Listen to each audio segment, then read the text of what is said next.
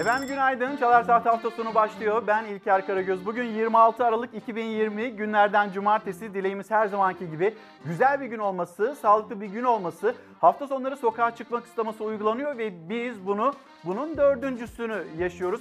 Biz sokaklara bakacağız hem Ankara'da hem İstanbul'da. Hatta şimdiden de bir bakalım İstanbul'u gösterelim sizlere. Bir yandan da İstanbul'un yeni günde, cumartesi gününde hava durumunun ne olacağının bilgisini paylaşalım. Yavaş yavaş yeni bir gün başlıyor. Gün aydınlanıyor İstanbul'da. Fox TV'nin İstanbul'daki merkezinden şöyle bir penceresinden baktığımızda yeni günün nasıl aydınlandığını görmektesiniz. Ama bir kez daha söyleyelim sokağa çıkmanın yasak olduğunun bilgisini hatırlatmış olalım. Çünkü bu yasağa rağmen yine de sokağa çıkanlar oluyor ve sokağa çıktıkları için de polisle karşılaştıklarında cezaların kesildiğini maalesef görüyoruz. İstanbul'da bugün en yüksek hava sıcaklığının 14 derece olacağı bilgisini paylaşalım. Ve bir de sizlere hemen şöyle bir başkentin sokaklarını, Ankara'nın sokaklarını gösterelim. Ankara'nın sokakları da biraz böyle hareketli belki bunun bilgisini vermek gerekiyor. Ve Ankara'nın en işlek caddesi olan Atatürk Bulvarı'na bakıyorsunuz. Zaman zaman araçların da geçtiğini görüyorsunuz. Tabii ki bu kısıtlamada e, sokağa çıkmaktan muaf olanlar var. İşlerine ya da mesaiye gitmek durumunda olanlar var. Ve bu e, sebeple de dışarıda Ankara'nın işlek caddelerinde zaman zaman o araçları görüyoruz. Saatlerimiz 8.30'u 8.31'i gösterirken Ankara'da ve İstanbul'da tablo böyle. Bugünkü başlığımız bekliyorum. Acaba siz gündeminizde hayatınıza dair neyi bekliyorsunuz? Umutlarınız, hayalleriniz, kendi gündeminizde ne varsa lütfen yazıp gönderin. Bir yandan asgari ücret acaba ne kadar olacak bunu bekliyoruz. Emekliler, emeklilerin seyyanen bir zam talepleri var. Onlar böyle bir talebin karşılanıp karşılanmayacağına dair cümleler duymak istiyor. Bunu bekliyor. Bir yandan e, aynı zamanda aşıyı bekliyoruz. Çin aşısı mı olacak? Yeni bir anlaşma yapıldı. Sağlık Bakanı Fahrettin Koca dün daha doğrusu sabaha karşı sosyal medya üzerinden duyurdu. Bu aşı hangi ülkeyle yapıldı? Birazdan bunun bilgisini de paylaşacağız. İsterseniz, dilerseniz şöyle bir memleketin hava durumuyla başlayalım ve sonrasında da Çalar Saat hafta sonu hızlı bir şekilde devam etsin.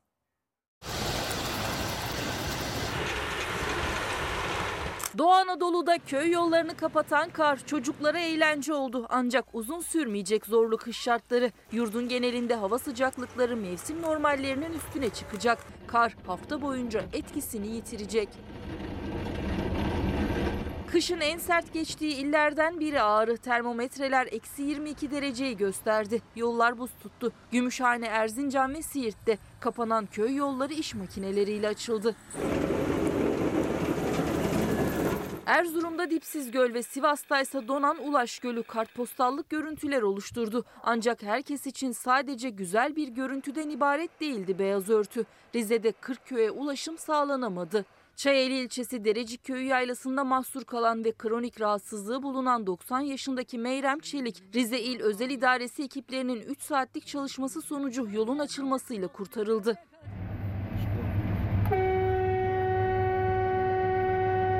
Ardahan'da karla mücadele çalışması sırasında kurt sürüsüne rastlandı. Yüksekovalı esnaf kardan koronavirüs yaptı. Çocuklar kızaklarla karın tadını çıkardı.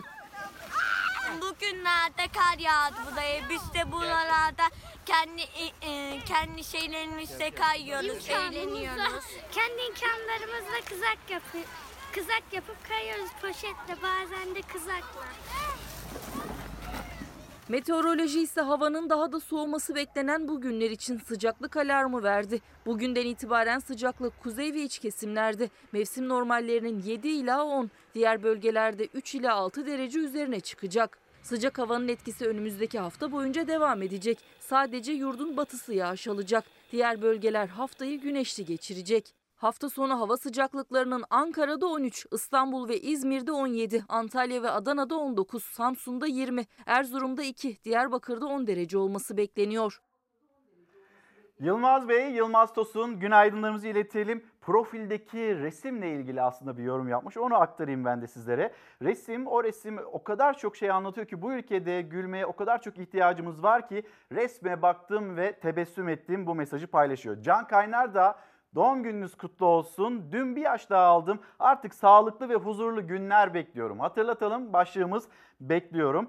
Ve yine pek çok izleyicimizden Türkiye'nin dört bir yanından mesajlar geliyor. Kendilerine selamlarımızı iletelim. Şenay Turhan Ateş Adana'dan sağlıklı huzurlu günler dilemekte.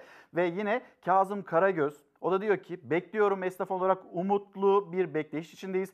Hükümete bir destek, esnafa destek verilmesi isteniyor. Yani bir, bir yandan o kira destekleri ya da hibeler, bin liralık hibeler yapıldı ama bunların yeterli olmadığını düşünen ve hayatında ya ben o 750 liralık kirayla zaten hani 3 bin lira ödüyorum, 4 bin lira ödüyorum yine de hayatımı çeviremem diyen esnaflarımız var. Esnafın sesini duyacağız, emeklinin sesini duyacağız, asgari ücretle ilgili beklentiler var. Bunların hepsine bakacağız. Aramızda dahil olanlar, bizi takip alanlar, Türkiye'nin gündemin takip olan takibi alanlar var. Herkese selamlarımızı iletelim ve Türkiye'nin bütün dünyanın gündem maddesi olan o başlığa bir geçiş yapalım ve yine koronavirüs tablosunu sizlerle de paylaşmış olalım. Sağlık Bakanı Fahrettin Koca, Fahrettin Koca'nın yapmış olduğu açıklamalar var. Sosyal medya üzerinden ve sosyal medya üzerinden aslında İstanbul için, Türkiye geneli için işlerin olumlu gittiğine dair cümleler paylaştı Fahrettin Koca. Ve diyor ki isterseniz bir İstanbul'la ilgili bilgiyi paylaşalım. İstanbul'da il sağlık yöneticilerimiz ve başhekimlerimizle haftalık değerlendirmemizi yaptık. Son hafta içinde İstanbul'da vaka sayısında önemli oranda düşüş kaydedildi. Polikliniklerde %50'ye varan azalma oldu. Bu durum hastane yatışlarına %35, yoğun bakımlara %30 olarak yansıdı. Yani bu kısıtlamalar bir sonuç verdi e, diyor Sağlık Bakanı Fahrettin Koca ve yine tespit edilen vaka sayısı, hasta sayısı hastanelerde tedavi görenlerin sayısının 3199 olduğunu açıkladı. Hasta ve vaka sayısındaki düşüş etkisini hastane yükümüzde de göstermeye başladı. Ümidimiz bu iyileşmenin yakın zamanda kayıplarımızın sayısına da yansıması aşı kampanyası sonuna kadar e, bir yandan da tabii bu çağrılar yapılıyor. Şu anda elimizdeki tek güçlü koz bu aşı aşının hayatımıza girmesiyle belirli bir normalleşme seviyesine geleceğiz. Ama yine zaman alacak. Belki Mart ayının öncesine dönmeyeceğiz ama o belirli zaman aşamasında bizler aşılarımızı yaptırdığımızda Çin aşısı ya da aşıları çeşitlendirdiğimizde toplum geneline o aşı yayıldığında belirli bir seviyeye gelmiş olacağız. Bunun bilgisini verirken Şimdi hep bir tabloyu gösteriyoruz. İşte ne kadar hastamız var, ne kadar işte e, ventilasyon oranı, yoğun bakım oranları. Ben sizinle bir bilgiyi paylaşmak istiyorum. Günler gelip geçiyor ama böyle tabloya yansıyan ölüm sayıları, biz hani her gün orada birilerinin hayatını kaybettiğini görüyoruz. Buna rağmen umursamaz davrananlar var. Buna rağmen maske takmayan, mesafe kurallarına uymayanlar var. Şu bilgiyi aktarmamız gerekiyor. Pazartesi gününden Cuma gününe yani dün işte o tabloyu gördük. Pazartesi gününden Cuma gününe kadar biz 1274 kişiyi kaybettik. Koronavirüs nedeniyle 1274 kişi hayatını kaybetti. Peki biraz daha makarayı başa sardığımızda 1 Aralık'tan 25 Aralık'a kadar ne kadar vatandaşımızı kaybettik biliyor musunuz? Tam 5416 kişi hayatını kaybetti. Bir oranlama yaptığımızda 64 dakikada bir kişiyi maalesef Aralık ayında kaybettik. Yani bir saatte bir kişiyi maalesef sonsuzluğa uğurladık ve bu koronavirüs nedeniyle oldu. Allah rahmet eylesin ama bir yandan da sevdiklerimizi hayatta tutabilmek bizim elimizde. Aşı karşıtlığı ile ilgili cümleler duyuluyor. Türkiye genelinde öyle aşı karşıtlığı ile ilgili çok fazla e, bir tepki olmamasına rağmen yine bu cümleler duyuluyor. Ama tekrar söyleyelim. Elimizde şu anda maske, mesafe, hijyen en önemli kurallar ve aşı hayatımıza girdiğinde biraz daha normalleşmeyi sağlayacağız. Bugün yine önemli bir profesörü ağırlayacağız burada Çalar Saat hafta sonunda. Eğer aşı ile ilgili merak ettikleriniz, endişeleriniz varsa lütfen programı kaçırmayın. Necmettin Ünal birazdan bizimle birlikte olacak Çalar Saat hafta sonunda. Bir akşam gazetesine bakalım. Akşam gazetesinin manşeti pandemiyle mücadelede aşı safhası başlıyor. Kritik 3 ay önümüzde. Çin aşısı 2 hafta süren testlerin ardından en geç 11 Ocak'ta uygulanmaya başlanacak. 11 Aralık'tı, gecikti. Bir takım protokoller bununla ilgili açıklamayı da e, Sağlık Bakanı Fahrettin Koca yaptı. 14 günlük doz araları ve antikor üretme süreciyle birlikte Mart sonu rahatlama yaşanacak. Peki uzmanların görüşleri de bu şekilde mi? Birazdan bunun yayınını gerçekleştireceğiz ve gidelim bakalım Türkiye'nin koronavirüs tablosunu detaylandıralım.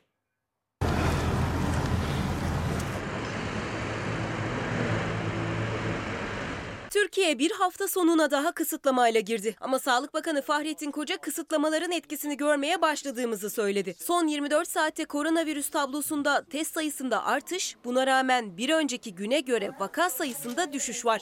25 Aralık'ta 17.543 vaka tespit edildi. 3.199 hastamız var. Can kaybı ise en yüksek rakama ulaştı. 256 kişi. 2020'nin bitmesine günler kala toplam can kaybımız 20 bine yaklaştı. Sağlık Bakanı Fahrettin Koca dün Bursa, Ankara, Hatay, Adana valileri ve il sağlık müdürleriyle görüştü. Sosyal medyadan illere göre yatak doluluk oranlarını verdi. Bursa yatak doluluk oranı %52'ye, yoğun bakım doluluk oranı %70'e düştü. Ankara yatak doluluk oranı %52'ye, yoğun bakım doluluk oranı %65'e düştü. Hatay'da yatak doluluk oranı %54'e düştü ama yoğun bakımlarda %86 gibi yüksek bir doluluk oranı var. Adana'da da yatak doluluk oranı %62 fakat yoğun bakım oranı %78. Sağlık Bakanı koca vaka sayılarında düşüş var. Kısıtlamaların neticelerini alıyoruz dedi. Kısıtlama başladığı andan itibaren Türkiye'nin her yerinde denetimlerde sıklaştı. Ancak her hafta olduğu gibi bu haftada yasak başlamasına saatler kala yollar keşmekeşe döndü. Denetimlerde tüm yurtta yüzlerce kişiye de ceza yağdı. Sağlık Bakanı Fahrettin Koca aşılar gelene kadar yeni bir kısıtlama uygulanmayacağını söyledi.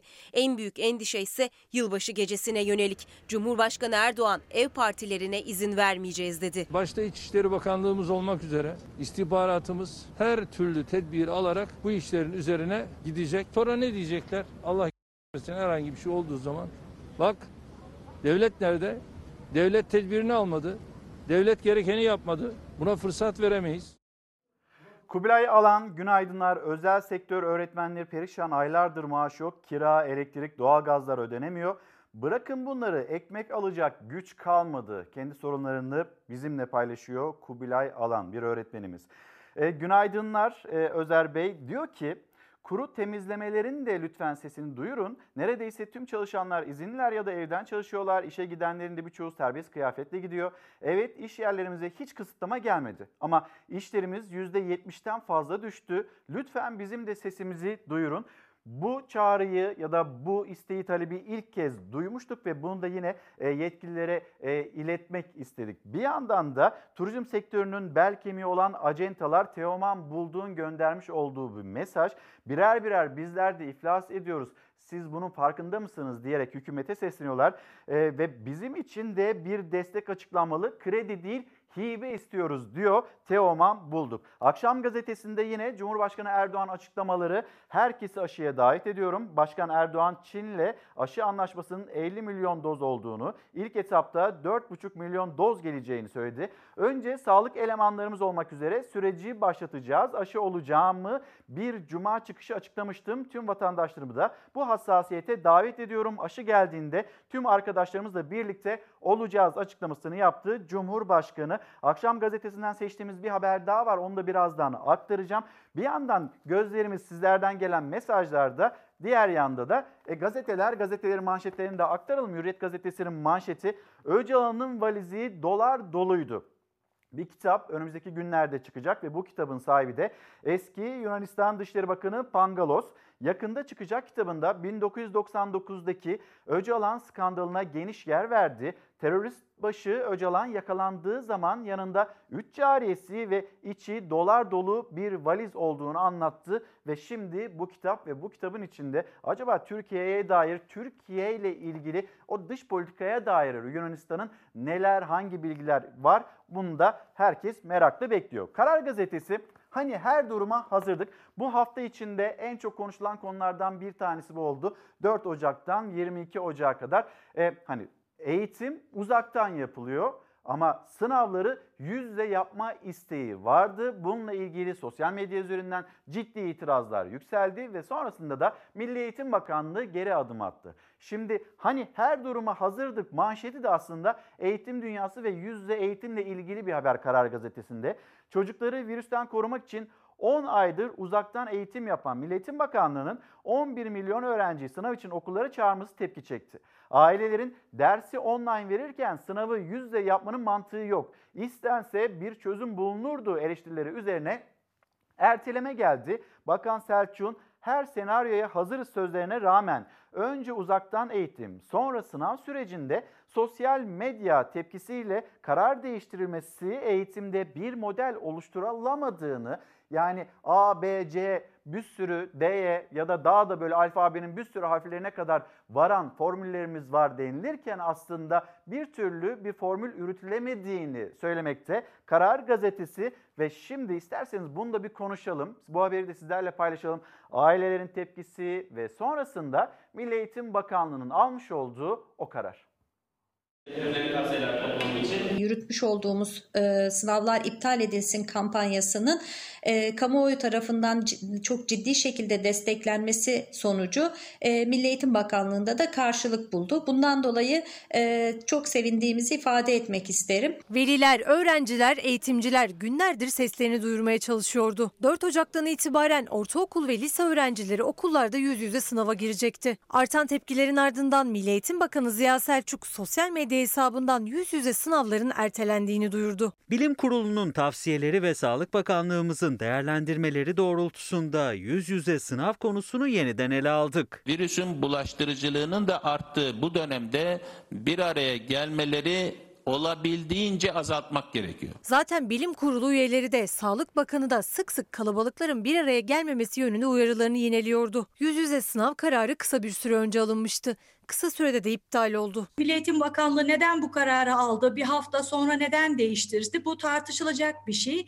Sağlık Bakanlığı ile Milli Eğitim Bakanlığı arasındaki koordinasyonda da bir sorun olduğunu ortaya çıkarıyor. Aldığımız kararla ilkokul ve ortaokul öğrencilerimiz karne notlarını bu dönem ders etkinliklerine katılım puanı üzerinden alacak. Lise öğrencilerimizin birinci dönem notlarını ise ikinci dönem yapacağımız yüz yüze sınavlarla belirleyeceğiz. Üniversite yolundaki lise öğrencilerinin başarı puanlarını yani geleceklerini etkileyecek o notlar ikinci dönem belirlenecek. Ortaokul öğrencileri ise uzaktan eğitime katılımlarıyla değerlendirilecek. Eğitim sene göre eşitsizlik bir kez daha kendini gösterecek. Özellikle de lise sınavına girmeye hazırlanan ortaokul son sınıf öğrencileri için. 6 milyona yakın öğrencimizin Milli Eğitim Bakanlığı'nın bir açıklamasından öğrendiğimiz kadarıyla evlerinde internet bağlantısı yok, tablet yok, bilgisayar yok. Eğitim Sen Başkanı Necla Kurul'a göre uzaktan eğitime erişemeyen 6 milyona yakın öğrenci var. Milli Eğitim Bakanlığı ise yazılı açıklama yaptı. Salgının başından bu yana 266.500 tablet bilgisayarın öğrencilere ulaştığını duyurdu. Eğitim Sen'e göre eşitliğin sağlanabilmesi için daha gidilecek uzun bir yol var. Milli Eğitim Bakanlığı'na bir ek bütçe talebinde bulunmalı Milli Eğitim Bakanlığı ve öğrencilerimizin bu eksiklerini bir an evvel e, sağlamalı. Asgari ücretle ilgili bir beklenti var. Acaba ne kadar olacak? Biz bunu pazartesi en geç salı günü öğreneceğiz. Asgari ücret 2021 yılı için acaba ne kadar belirlenecek? Partilerin açıklamaları var. Cumhuriyet Halk Partisi 3100 lira diyor ve yine işte e, bir yandan İyi Parti'nin açıklaması, Deva Partisi ya da Gelecek Partisi onlar açıklamalarını yaptı. Disk 3800 lira net olmalı ve vergide alınmaması gerekliliğini e, hatırlatıyor. Asgari ücret acaba sizce ne kadar olacak? Ve yine TÜİK'in yapmış olduğu açıklama yaklaşık 2800 lira civarında ve TÜİK'in açıkladığı seviyede mi olacak, altında mı gerçekleşecek? 3000 lirayı gerçekten böyle talep edildiği gibi 3000 liraları bulacak mı, bulmayacak mı? Sizin görüşünüz nedir? Ama bununla ilgili e, yaklaşık 10 milyon belki daha da fazla insanın bir beklentisi var. O habere geleceğiz. Sizlerden gelen mesajları da şöyle bir göz atayım istiyorum. Güler Parlak, günaydınlar. Oğlum koronanın bitmesini bekliyoruz. Neyi bekleyeceğiz diye bir mesaj paylaşıyor bizlerle. Mustafa Bey Çalışma Bakanlığı'na, Çalışma Bakanı'na sesleniyor. Yetki belgesini istiyoruz, bekliyoruz. Hala o yetki belgesi çıkmadı diyor. Senem Hanım günaydınlar. Engin Nurşani'den türkü çalmanızı bekliyoruz e, diyor. E, Allah rahmet eylesin maalesef e, bir mücadelesi vardı. Gırtlak kanseriyle mücadele ediyordu ve Engin Nurşani bir sanatçımız hayatını kaybetti. Bununla ilgili de bir hazırlığımız var. Onu da söylemiş olayım. Sözcü gazetesi ne dediler ne yaptılar? Sözcü gazetesinin manşeti. Yanlış ekonomi politikaları Türkiye'yi ne hale getirdi? Faiz belasıyla mücadeleden zaferle çıkacağız. Faizi indireceğiz dediler ama faizi %17'ye çıkardılar. Türkiye'yi Avrupa'da faiz şampiyonu yaptılar. Sözcü gazetesinin haberini detaylandıracağız. Bu faiz başlığına geldiğimizde birazdan gündemi de e, ele alacağımız bir siyasetçi olacak. Cumhuriyet Halk Partisi Elazığ Milletvekili Gürsel Erol'la hani gündemin gelişmelerine bakacağız. CHP lideri Kemal Kılıçdaroğlu 2020 yılını değerlendirmek için gazetelerin Ankara temsilcileriyle bir araya geldi ve burada yine erken seçimi gündemine aldı. Cumhur İttifakı'na hangi cümleler kurdu? Sokakta siyasetçiden beklentiler nedir? Bir siyasetçiyle Gürsel Erol'la birazdan konuşacağız. Bir gelelim. Asgari ücret acaba sizce ne kadar olur? Marketlerde fiyat etiketleri 1 kilogram dana etinde 77 liraya, 30'lu yumurta kartonunda 37 liraya, 5 litre teneke ayçiçek yağında 80 liraya kadar çıktı. Hal böyleyken asgari ücret en az 3100 lira olmalıdır. Asgari ücreti hükümet belirliyor ama ödeyen işveren. Hükümetin cebinden hiçbir şey çıkmıyor. Burada çok dikkatli olmak lazım. İşletmeleri yaşatmak lazım. Refah payının mutlaka verilmesi lazım. CHP'nin önerisi belli. Ali Babacan ise rakam belirtmeden asgari ücrette kararın hükümete ait olduğunun altını da çizerek işçiyi de işvereni de memnun edecek bir artış olmalı dedi. Hak İş, Disk ve Türk İş Başkanları Ankara'da bir araya geldi. Son düzlükte izlenecek stratejiyi konuştular. Asgari ücret tümüyle vergi dışı bırakılmalı. Bütün ücretlerin asgari ücret tutarı da vergiden muaf olmalıdır. Disk 2021 yılı için asgari ücretin net 3800 lira olmasını istedi. Hak İş 3000 civarı açıklaması yaptı. Türk İş pazartesi rakam açıklayacak ama 3000 liradan az olmayacak. Aynı gün 3 konfederasyonun 81 ildeki tüm temsilciliklerinden iktidara ortak metinle asgari ücret çağrısı yapılacak. Taraflı Cumhurbaşkanı görevi başladığından bu yana en şiddetli faiz artışı şu son 3 ay içerisinde yapıldı. Hani bu faiz lobisi vardı. Faiz artışının tamamı Cumhurbaşkanı'nın bilgisi ve izni dahilinde yapılan faiz artırımı. AK Parti hükümetleri döneminde ekonominin yıllarca dümeninde oturan Deva Partisi Genel Başkanı Ali Babacan, Olay TV'de Murat Yetkin'e konuştu. Cumhurbaşkanı Erdoğan'ı Merkez Bankası'nın son bir aydaki 6,75 puanlık faiz artışıyla eleştirdi. Muhalefet Erdoğan'a faiz sebep enflasyon sonuç sözlerini hatırlatıyor. Faiz sebeptir. Enflasyon neticedir. Ucube saray rejimi sebep, yüksek faiz sonuçtur. Benim alanım ekonomi. Benim alanım ekonomi diyen sarayın kibirlisi bu konuda dilini yutmuş vaziyette. Faizle ilgili ağzından tek söz çıkmaz oldu. Zaten ekonomi durmuş durumda. Duran bir ekonomiye bir de faiz artmasının etkilerini düşünebiliyor musunuz? Kredi faizleri şu anda yıllık %20'nin çok üzerinde. %20'nin üzerinde faiz alıp da hangi esnaf işini nasıl çevirecek? Hangi yatırımcı nasıl bir yatırım yapacak? Bu kadar işsizlik var. Eline geçirdiği her fırsatı yabancı yatırımcıyı ürkütmek, Türk ekonomisini kötülemek için kullanan bu zihniyeti milletimizin takdirine bırakıyoruz. İngiltere'de, Almanya'da, Japonya'da 2 yıllık devlet tahvilinin faizi negatif. Kendi ülkelerinden faizsiz borcu alıyorlar. Bu parayı olağanüstü faizle bize borç veriyorlar. Ekonomi tartışması Merkez Bankası'nın ikinci faiz artırımı üzerinden sürüyor. Cumhurbaşkanı Erdoğan ise faiz artırımı ile ilgili tartışmaya girmiyor. Efendim şu anda misafirimiz Ankara stüdyomuzda Cumhuriyet Halk Partisi Elazığ Milletvekili Gürsel Erol. Günaydın efendim. Hoş geldiniz ve bir kez daha geçmiş olsun. Siz de böyle koronavirüse yakalanıp da atlattınız. Siz, aileniz. Nasıl geçti o süreç? Ya birincisi şöyle, e, bir defa bu koronavirüsü bir defa aldım artık rahatlayayım, antikorum var diye kimse düşünmesin. Çünkü benim oğlum, küçük oğlum 24 yaşında, küçük diyorum ama büyüğü 29, küçüğü 24 yaşında. ikinci kez yakalandı. Çok geçmiş olsun. Büyük oğlan da yakalandı. Ama panik olmamak lazım ama tedbir almakta her zaman yarar var. Çok rahat davranmamak lazım. E, yani koronavirüsü alsanız bile yoğun almamaya çalışacaksınız. Çünkü ben de aldım, ben de koronavirüs tedavisi gördüm ama ben rahat atlattım, ayakta atlattım. Bir semptom yaşamadan, bulgu Şükür ki. yaşamadan atlattım. Onun nedeni de çift maske kullanmam. Çok tedbirli olmamdan kaynaklı. Herhalde virüs yoğunluğunu azaldığım için daha rahat atlattım. Tabii bu dünyanın sorunu, ülkenin sorunu ama bununla ilgili de tabii bizim de bireysel olarak alacağımız tedbirler var ve bu tedbirleri yalnızca kendimiz için değil, ailemiz için, çevremizdeki dostlarımız, arkadaşlarımız için ve toplum için yapmalıyız. Çünkü bu inanılmaz bir yayılma hızı başladı. Yani hastanelerde artık torpille yeri bulunabilir bir hale geldi. İnsanlar artık çaresi olarak evinde geçirmeye Elazığ başladılar. durumu nedir? Ya Elazığ biraz daha şey yani büyük şehirlere göre Elazığ bu konuda biraz daha e, dediğim disiplinli gidiyor. E, oradaki yaşam kültürü biraz daha farklı tabii. Yani kış aylarında insanlar böyle kendilerini çok dışarı atmıyorlar. Yazın daha çok park, bahçe, köy kültürü vardır. Ama kışın böyle çok kapalı alanlar kahvelerde kapalı olunca haliyle doğal olarak sayı düştü. Yani riskli boyutta değil. Yani Türkiye ölçeğini değerlendirdiğiniz zaman riskli boyutta değil. Baba Hoca Elazığ'da, Ağın'a Evet, evet. Selam gönderelim buradan. iletmiş Evet. oldum. Efendim şimdi asgari ücretle ilgili bir haber paylaştık. Yani siyaset, siyasetin başlıklarına bakacağız. Bir takım polemikler var. Ama vatandaş böyle çok da siyasetin o tartışmasına odaklanamıyor. Çünkü gündeminde ekonomi var. Ekonomi. Mesela asgari ücret onlardan bir tanesi. Emeklilerimiz, onların beklentisi var. Maaşları çok düşük, 1500 lira alan emeklilerimiz var. Ve seyyanen asgari ücret seviyesine en azından getirilemez mi? Böyle bir zam yapılamaz mı çağrısı var. Sizin gözleminiz nedir? Sokakta sizi çeviren, size e, seslenen vatandaş ne istiyor, neyi diliyor? Ya İlker Bey tabii aslında biz siyasetçiler olarak vatandaşlara çaresizliği ve umutsuzluğu anlatmamamız lazım. Bizim insanlara, vatandaşlara çareyi ve umudu anlatmamız lazım. Gelecekle ilgili karamsar günleri yaşamak yerine daha iyi günleri yaşamalarını anlatmamız lazım. Ama ne yazık ki bugün ülkenin koşulları ona çok müsaade etmiyor. Yani hem korona sürecinden dolayı insanların sağlıklarından ve gelecekle ilgili kaygıları, ekonomiden dolayı günlük geçimlerinin sağlanması ile ilgili inanılmaz sorunlar var. Mesela ben Elazığ'dan örnek vereyim. Elazığ'da organize sanayi bölgemiz var. Burada yaklaşık işte 4 bin ile 5 bin civarı bir insan çalışıyor. Ama hizmet sektöründe 60 bin kişi çalışıyor. Şimdi hizmet sektörü nedir? İşte kahveler, lokantalar, e, oteller, günübirlik tesisler diyelim. Şimdi hepsi kapalı. Yani 60 bin tane insan ne oldu? Bir anda işsiz kaldı. E kendi birikimine ne kadar ida- ida- idare edebilir? Bir ay, iki ay bilemediniz. Borç harç üç ay idare edebilir. Peki nereye kadar gidecek bu işin sonu ne?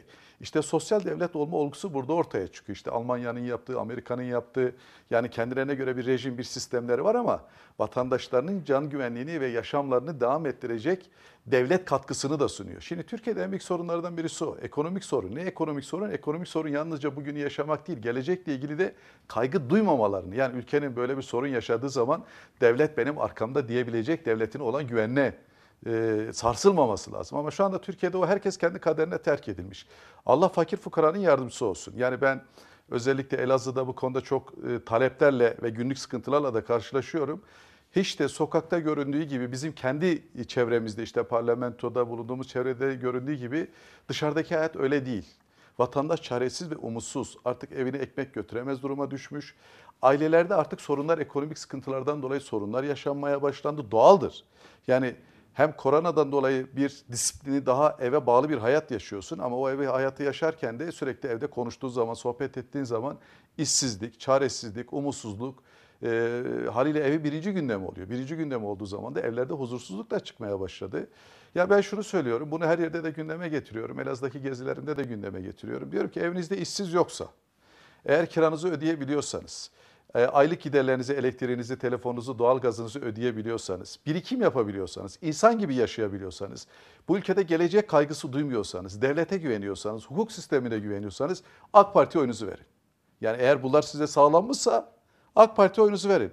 Ama evinizde işsiz varsa, eğitim sorununuzu çözememişseniz, sağlık sorunuzla ilgili gelecek kaygısı yaşıyorsanız, yani bu kaygıları yaşıyorsanız okulunuz, çocuğunuzun okul taksitinin geldiği gün nasıl ödeyeceğim diye düşünüyorsanız, elektrik paranızı, su paranızı, doğalgaz paranızı ödeyemiyorsanız ya bunun bir faturasını çıkarmak lazım. Bunu bir hesabını sormak lazım. Niye bu hale düştüm ben diye. Peki Türkiye'nin gündeminde bir erken seçim var mı yok mu? Bu soruyu size yönelteceğim ama CHP lideri Kemal Kılıçdaroğlu dün 2020 yılının değerlendirmesini yaptı. Ankara temsilcileriyle gazeteci, gazetelerin yan yana geldi. Orada gündeminde erken seçim vardı. Seçim istiyoruz, sandık istiyoruz çağrısını dillendirdi. Kılıçdaroğlu hangi cümleleri kurdu gazetecilere aktaralım, devam edelim. Demokrasiye inananların talebidir erken seçim. Ne korkuyorsun? Toplumun önüne sandığı koyalım. Toplum devam et diyorsa devam etsinler. Cumhur İttifakı, AK Parti ve MHP seçim zamanında 2023'te diyor ama muhalefet de bastırıyor. CHP Genel Başkanı Kemal Kılıçdaroğlu sandık restini yineledi. Toplum devam etmeyin yeter artık başkaları gelsin. Onlar belki soruna çözüm üretebilirler diyorlarsa o zaman iktidar yer değiştirmiş olur. CHP lideri Kılıçdaroğlu 2020 yılı değerlendirme toplantısı yaptı. Gazetelerin Ankara temsilcileriyle buluşmasında Türkiye yönetilemiyor dedi. Erken seçimi Türkiye'nin giderek ağırlaşan faturayı ödememesi için istiyorum. Bu ekonomi politikalarının faturası yine halka çıkacak. Ülkemiz savruluyor. Allah sonumuzu hayır etsin. Güçlendirilmiş parlamenter sistem vurgusu yaptı Kılıçdaroğlu. Millet İttifakı'nın Cumhurbaşkanı kim olacak sorusu içinse birlikte karar verileceğini söyledi. Karşımızda tek adam anlayışıyla hareket eden Cumhur İttifakı var. Biz de zamanı geldiğinde oturup karar veririz. Bu zor olmayacaktır. Cumhurbaşkanı adayının da bir, bir buçuk yıl içinde yetkilerini devredeceğini bilmesi gerekiyor. Cumhur İttifakı'nı da hedef aldı. Cumhurbaşkanı Erdoğan MHP lideri Bahçeli'nin etkisi altında dedi. Cumhur İttifakı yapay bir ittifak. Ülkeyi bir tek adam olarak yöneten Erdoğan, küçük ortak Bahçeli'nin giderek etkisi altına giriyor. Bahçeli ayar verdikçe Erdoğan kendine geliyor. Türkiye'nin gündeminde erken seçim var mı? Cumhur İttifakı'na baktığımızda erken seçim yok ve seçimlerde zamanında 2023 yılında yapılacak deniliyor. Sizin görüşünüz nedir?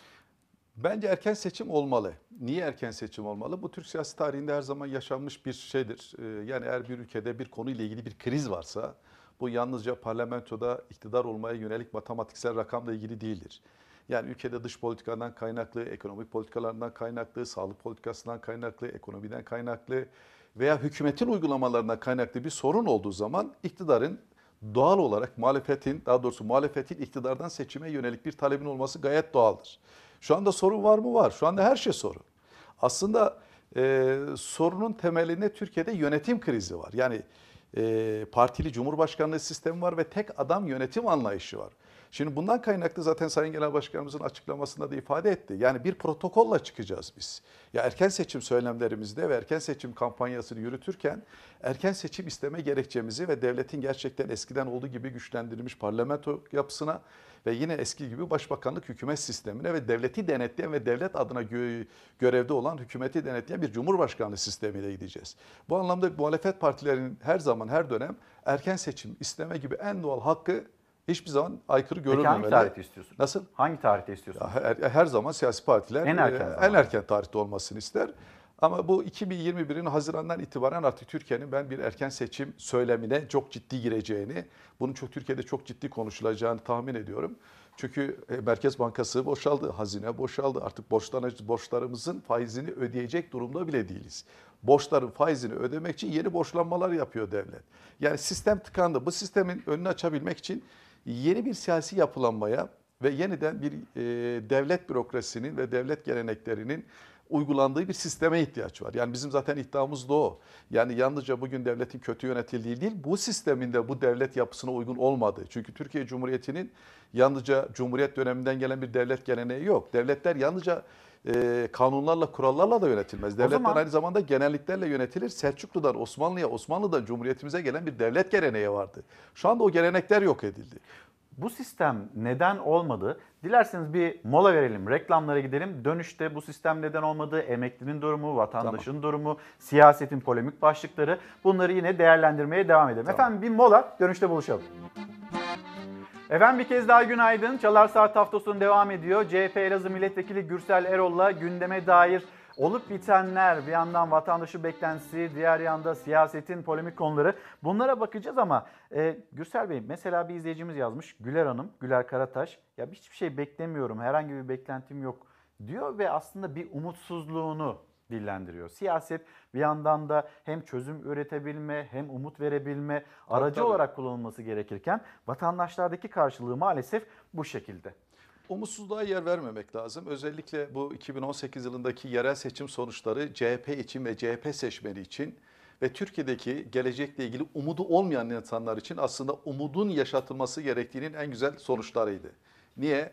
İşte alınmaz denilen Ankara'ya aldık. alınmaz denen İstanbul'u aldık. Anılmaz deme Ardahan'ı aldık. Artvin'i aldık. Mersin'i aldık. Adana'yı aldık.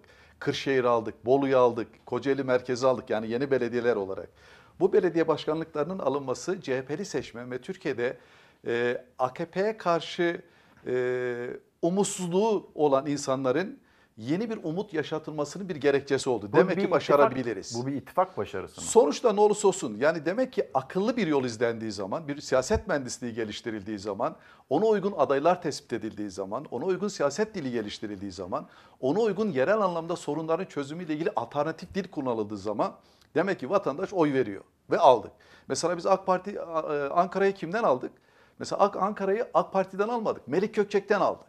Mesela İstanbul Büyükşehir Belediyesi'ni kimden aldık? Yine AK Parti'den almadık. Tayyip Erdoğan'dan aldık. Çünkü Sayın Cumhurbaşkanı'nın siyaset hikayesinin başladığı yer orası. Ya her anlamda bürokratik, siyasi, ekonomik gücünün olduğu yerdi. Bunlar önemli yerler, önemli şeyler. Sayın Cumhurbaşkanı'nın İstanbul'la ilgili iddiası neydi? İstanbul'u alan Türk, İstanbul'u alan ve yöneten Türkiye'yi yönetir iddiasıydı. Ama aldık. Demek ki bir şeyler değişiyor. Ve CHP ile ilgili şöyle bir algı vardı e, İlker Bey. Genelde CHP ile ilgili bunlar yönetemez algısını sağ iktidarlar sürekli işlemişti. Ama şimdi belediye başkanlıklarının başarısı, belediye başkanlarımızın özellikle bu pandemi sürecindeki sosyal politikalardaki başarısı, vatandaşların beklentilerini, taleplerini çözmesi, kentin sorunlarına yeni bir vizyonla yaklaşmaları, e, bütün engellemelere rağmen yeni kaynaklar bulunarak sorunların köklü çözüme kavuşturması ile ilgili yaratıcılıkları toplumda şu algıyı yıktı. CHP yönetemez algısı gitti. Evet CHP yönetir hem de şeffaf yönetir. Yalnızca kendi iradesiyle yönetmez. Kanunlara, kurallara, geleneklere uygun yönetir algısıyla şu anda belediye başkanlarının inanılmaz bir başarısı var. Ve belediye başkanlarının başarısı doğal olarak Cumhuriyet Halk Partisi'nin yarın iktidar olduğunda devleti de aynı sistemle, yöntemle, metotla yöneteceğinin garantisi ve örneğidir. Sisteme gelelim mi? Yani sistemle ilgili neye itiraz ediyorsunuz ya da nasıl bir sistem olması gerekiyor? Beklentiniz ne? Şu olması anda gereken ne? Türkiye'deki en büyük problem bu. Bakın şimdi biz başbakanlık sistemiyle partili cumhurbaşkanlığı sistemi arasındaki farkı unuttuk. Aslında onu bir hatırlatmak lazım. Şimdi Sayın Cumhurbaşkanımız e, partili cumhurbaşkanlığı referandum sürecine bir iddia ortaya koydu. Dedi ki bundan sonra devleti anonim şirket gibi yöneteceğiz. Halbuki de- devlet anonim şirket gibi yönetilmez. Niye? Çünkü anonim şirketler ticari kuruluşlardır. Kar zarar dengesine göre yönetilir. Yani geleneklerle, sosyal amaçlı sorumluluklarla yönetilen yerler değildir. Kar zarar dengesine göre kar amaçlı yönetilir. Ve bunlar şahıs malıdır. Yani kar etse de zarar etse de onun sahibini ilgilendirir. Ama devlet öyle değil. Yani devlet kanunlarla, kurallarla ve geleneklerle yönetilir. Ve devlet nedir? Yani Şeyh Edebali'nin bir sözü var. İnsanı yaşat ki devlet yaşasın. Devlet vatandaşının can ve mal güvenliğini koruyan, sosyal hukuk anlayışıyla yönetilen bir organdır, bir kurumdur.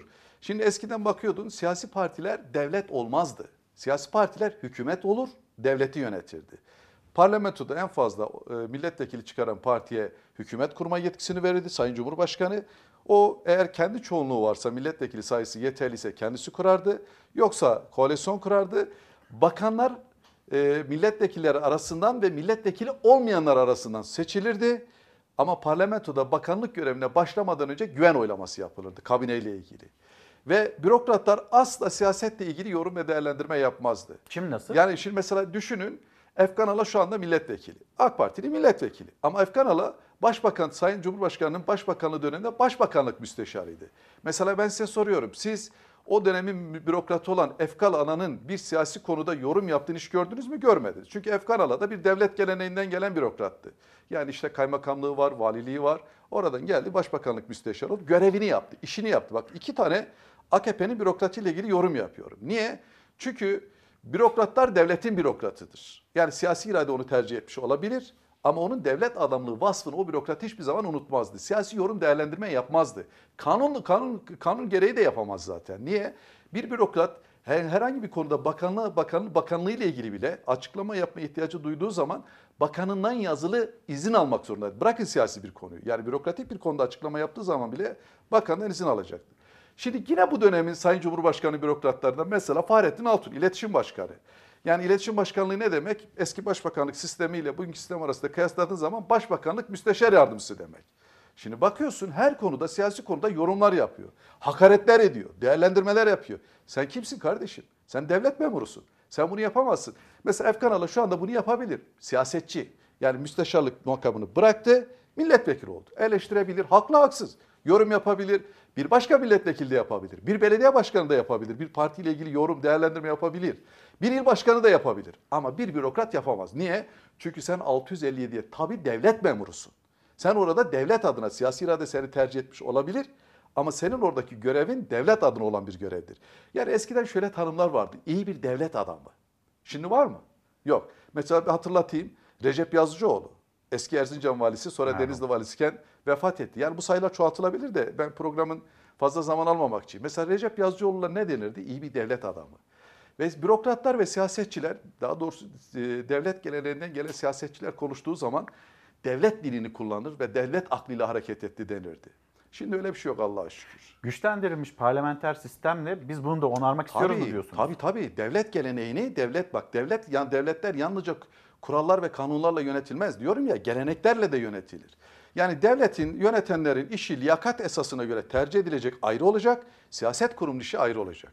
Şimdi mesela eskiden bir bürokrat kendi mesleğiyle ilgili en son noktaya geldiği zaman yani diyelim ki işte geldi içlerinde kaymakamken vali oldu veya rektör oldu. Örnek veriyorum genel müdür oldu, müsteşar oldu. Jübile yeri olarak siyaseti düşünürdü. Milletvekilliğine girerdi veya belediye başkanlığına girerdi. Yani o artık mesleki kariyerini tamamlamış, siyasette jübile yapmak isterdi. Sistem buydu. Şimdi iş tersine döndü. Önce milletvekili yapıyorsunuz. Milletvekili olduktan sonra onu büyükelçi atıyorsunuz.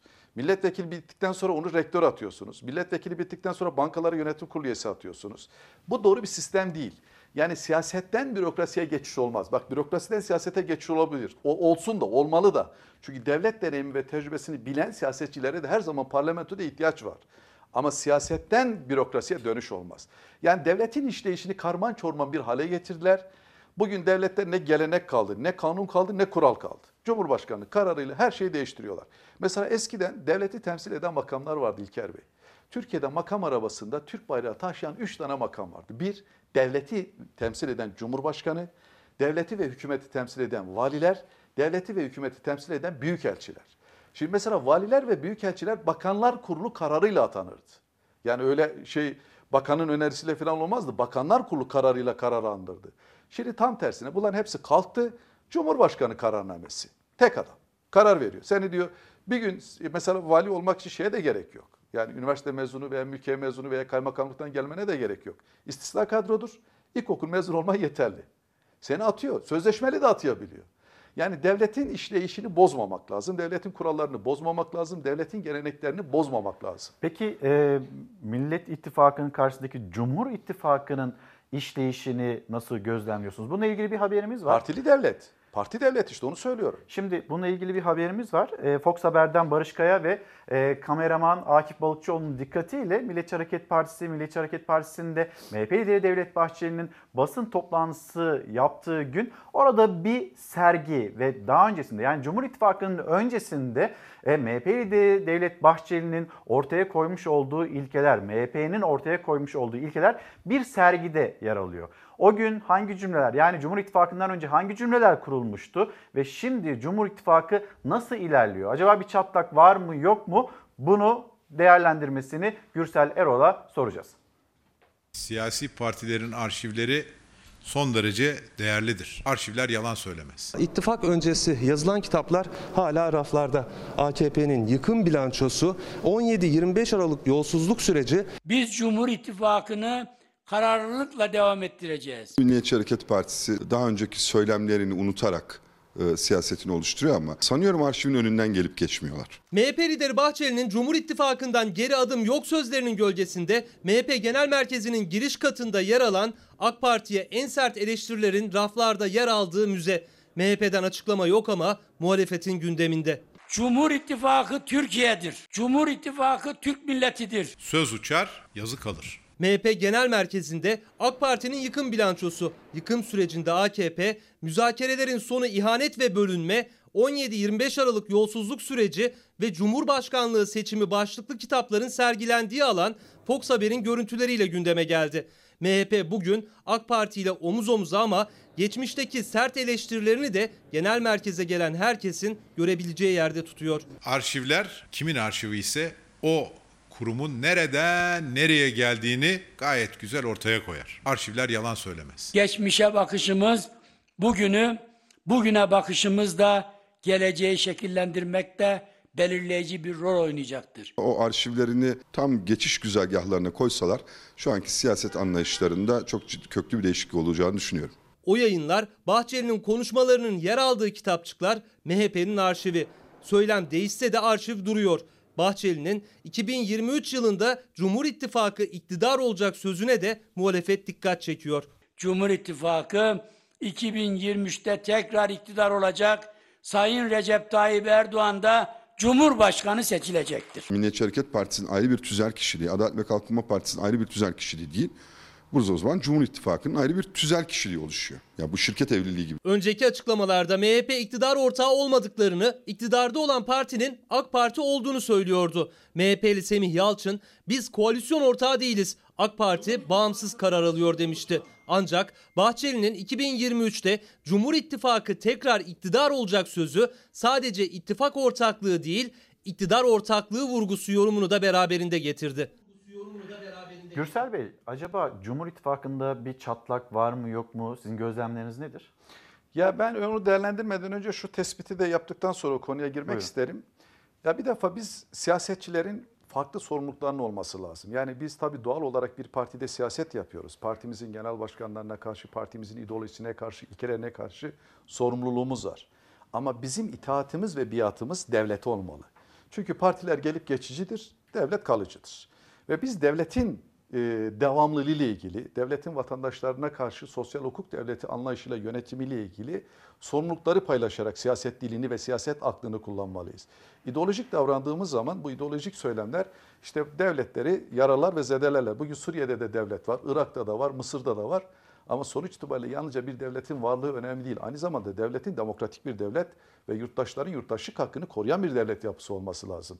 Şimdi Cumhur İttifakı'na gelince ya biz geçmişte aslında MHP MHP ile Milliyetçi Hareket Partisi ile ve Devlet Bahçeli ile birlikte bu partili cumhurbaşkanlığı sistemine karşı referandum kampanyasını birlikte yürüttük. Ve o dönemlerde Sayın Devlet Bahçeli Sayın Cumhurbaşkanı'na karşı inanılmaz sert ifadeler kullandı.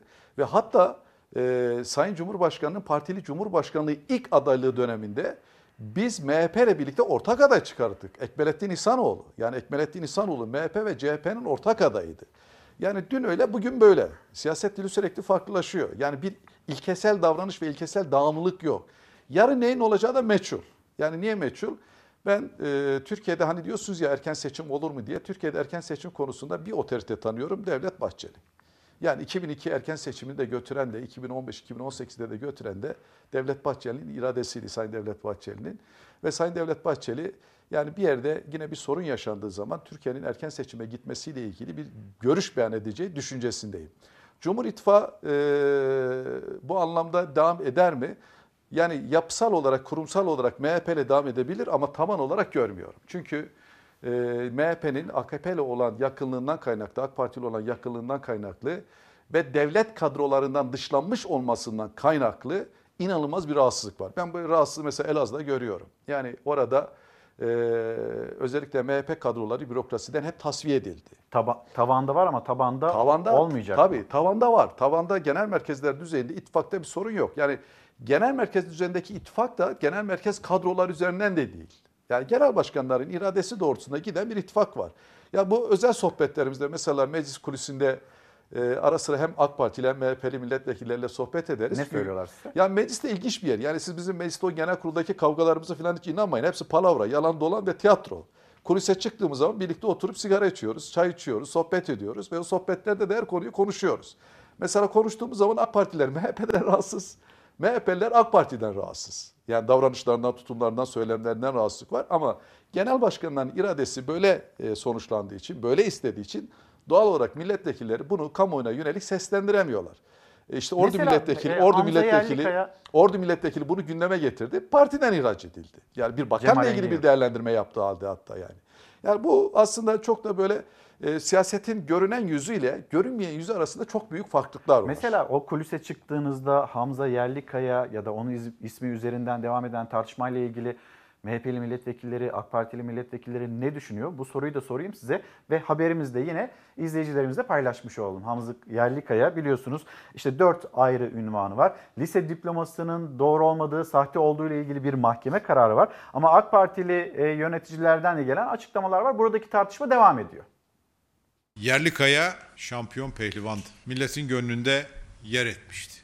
Keşke sarayın gözüne girmek yerine milletin gönlünde kalmaya devam etseydi. Lise diplomasının sahte olduğuna ilişkin mahkeme kararı ortaya çıkan Cumhurbaşkanı Başdanışmanı, Spor Bakan Yardımcısı, bir kamu bankasında yönetim kurulu üyeliği de yapan Hamza Yerlikaya sessiz. Ama muhalefet sahte diploma tartışmasını unutturmuyor. Hamza Yerlikaya'nın bir numaralı sahtekar olduğunu artık Türkiye Cumhuriyeti Devleti'nde herkesin bilmesini istiyorum. Yavuz hırsız ev sahibini basar diyorlar ya. Hadi bir tanesine dedin. Beş tane, yedi tane diploması var.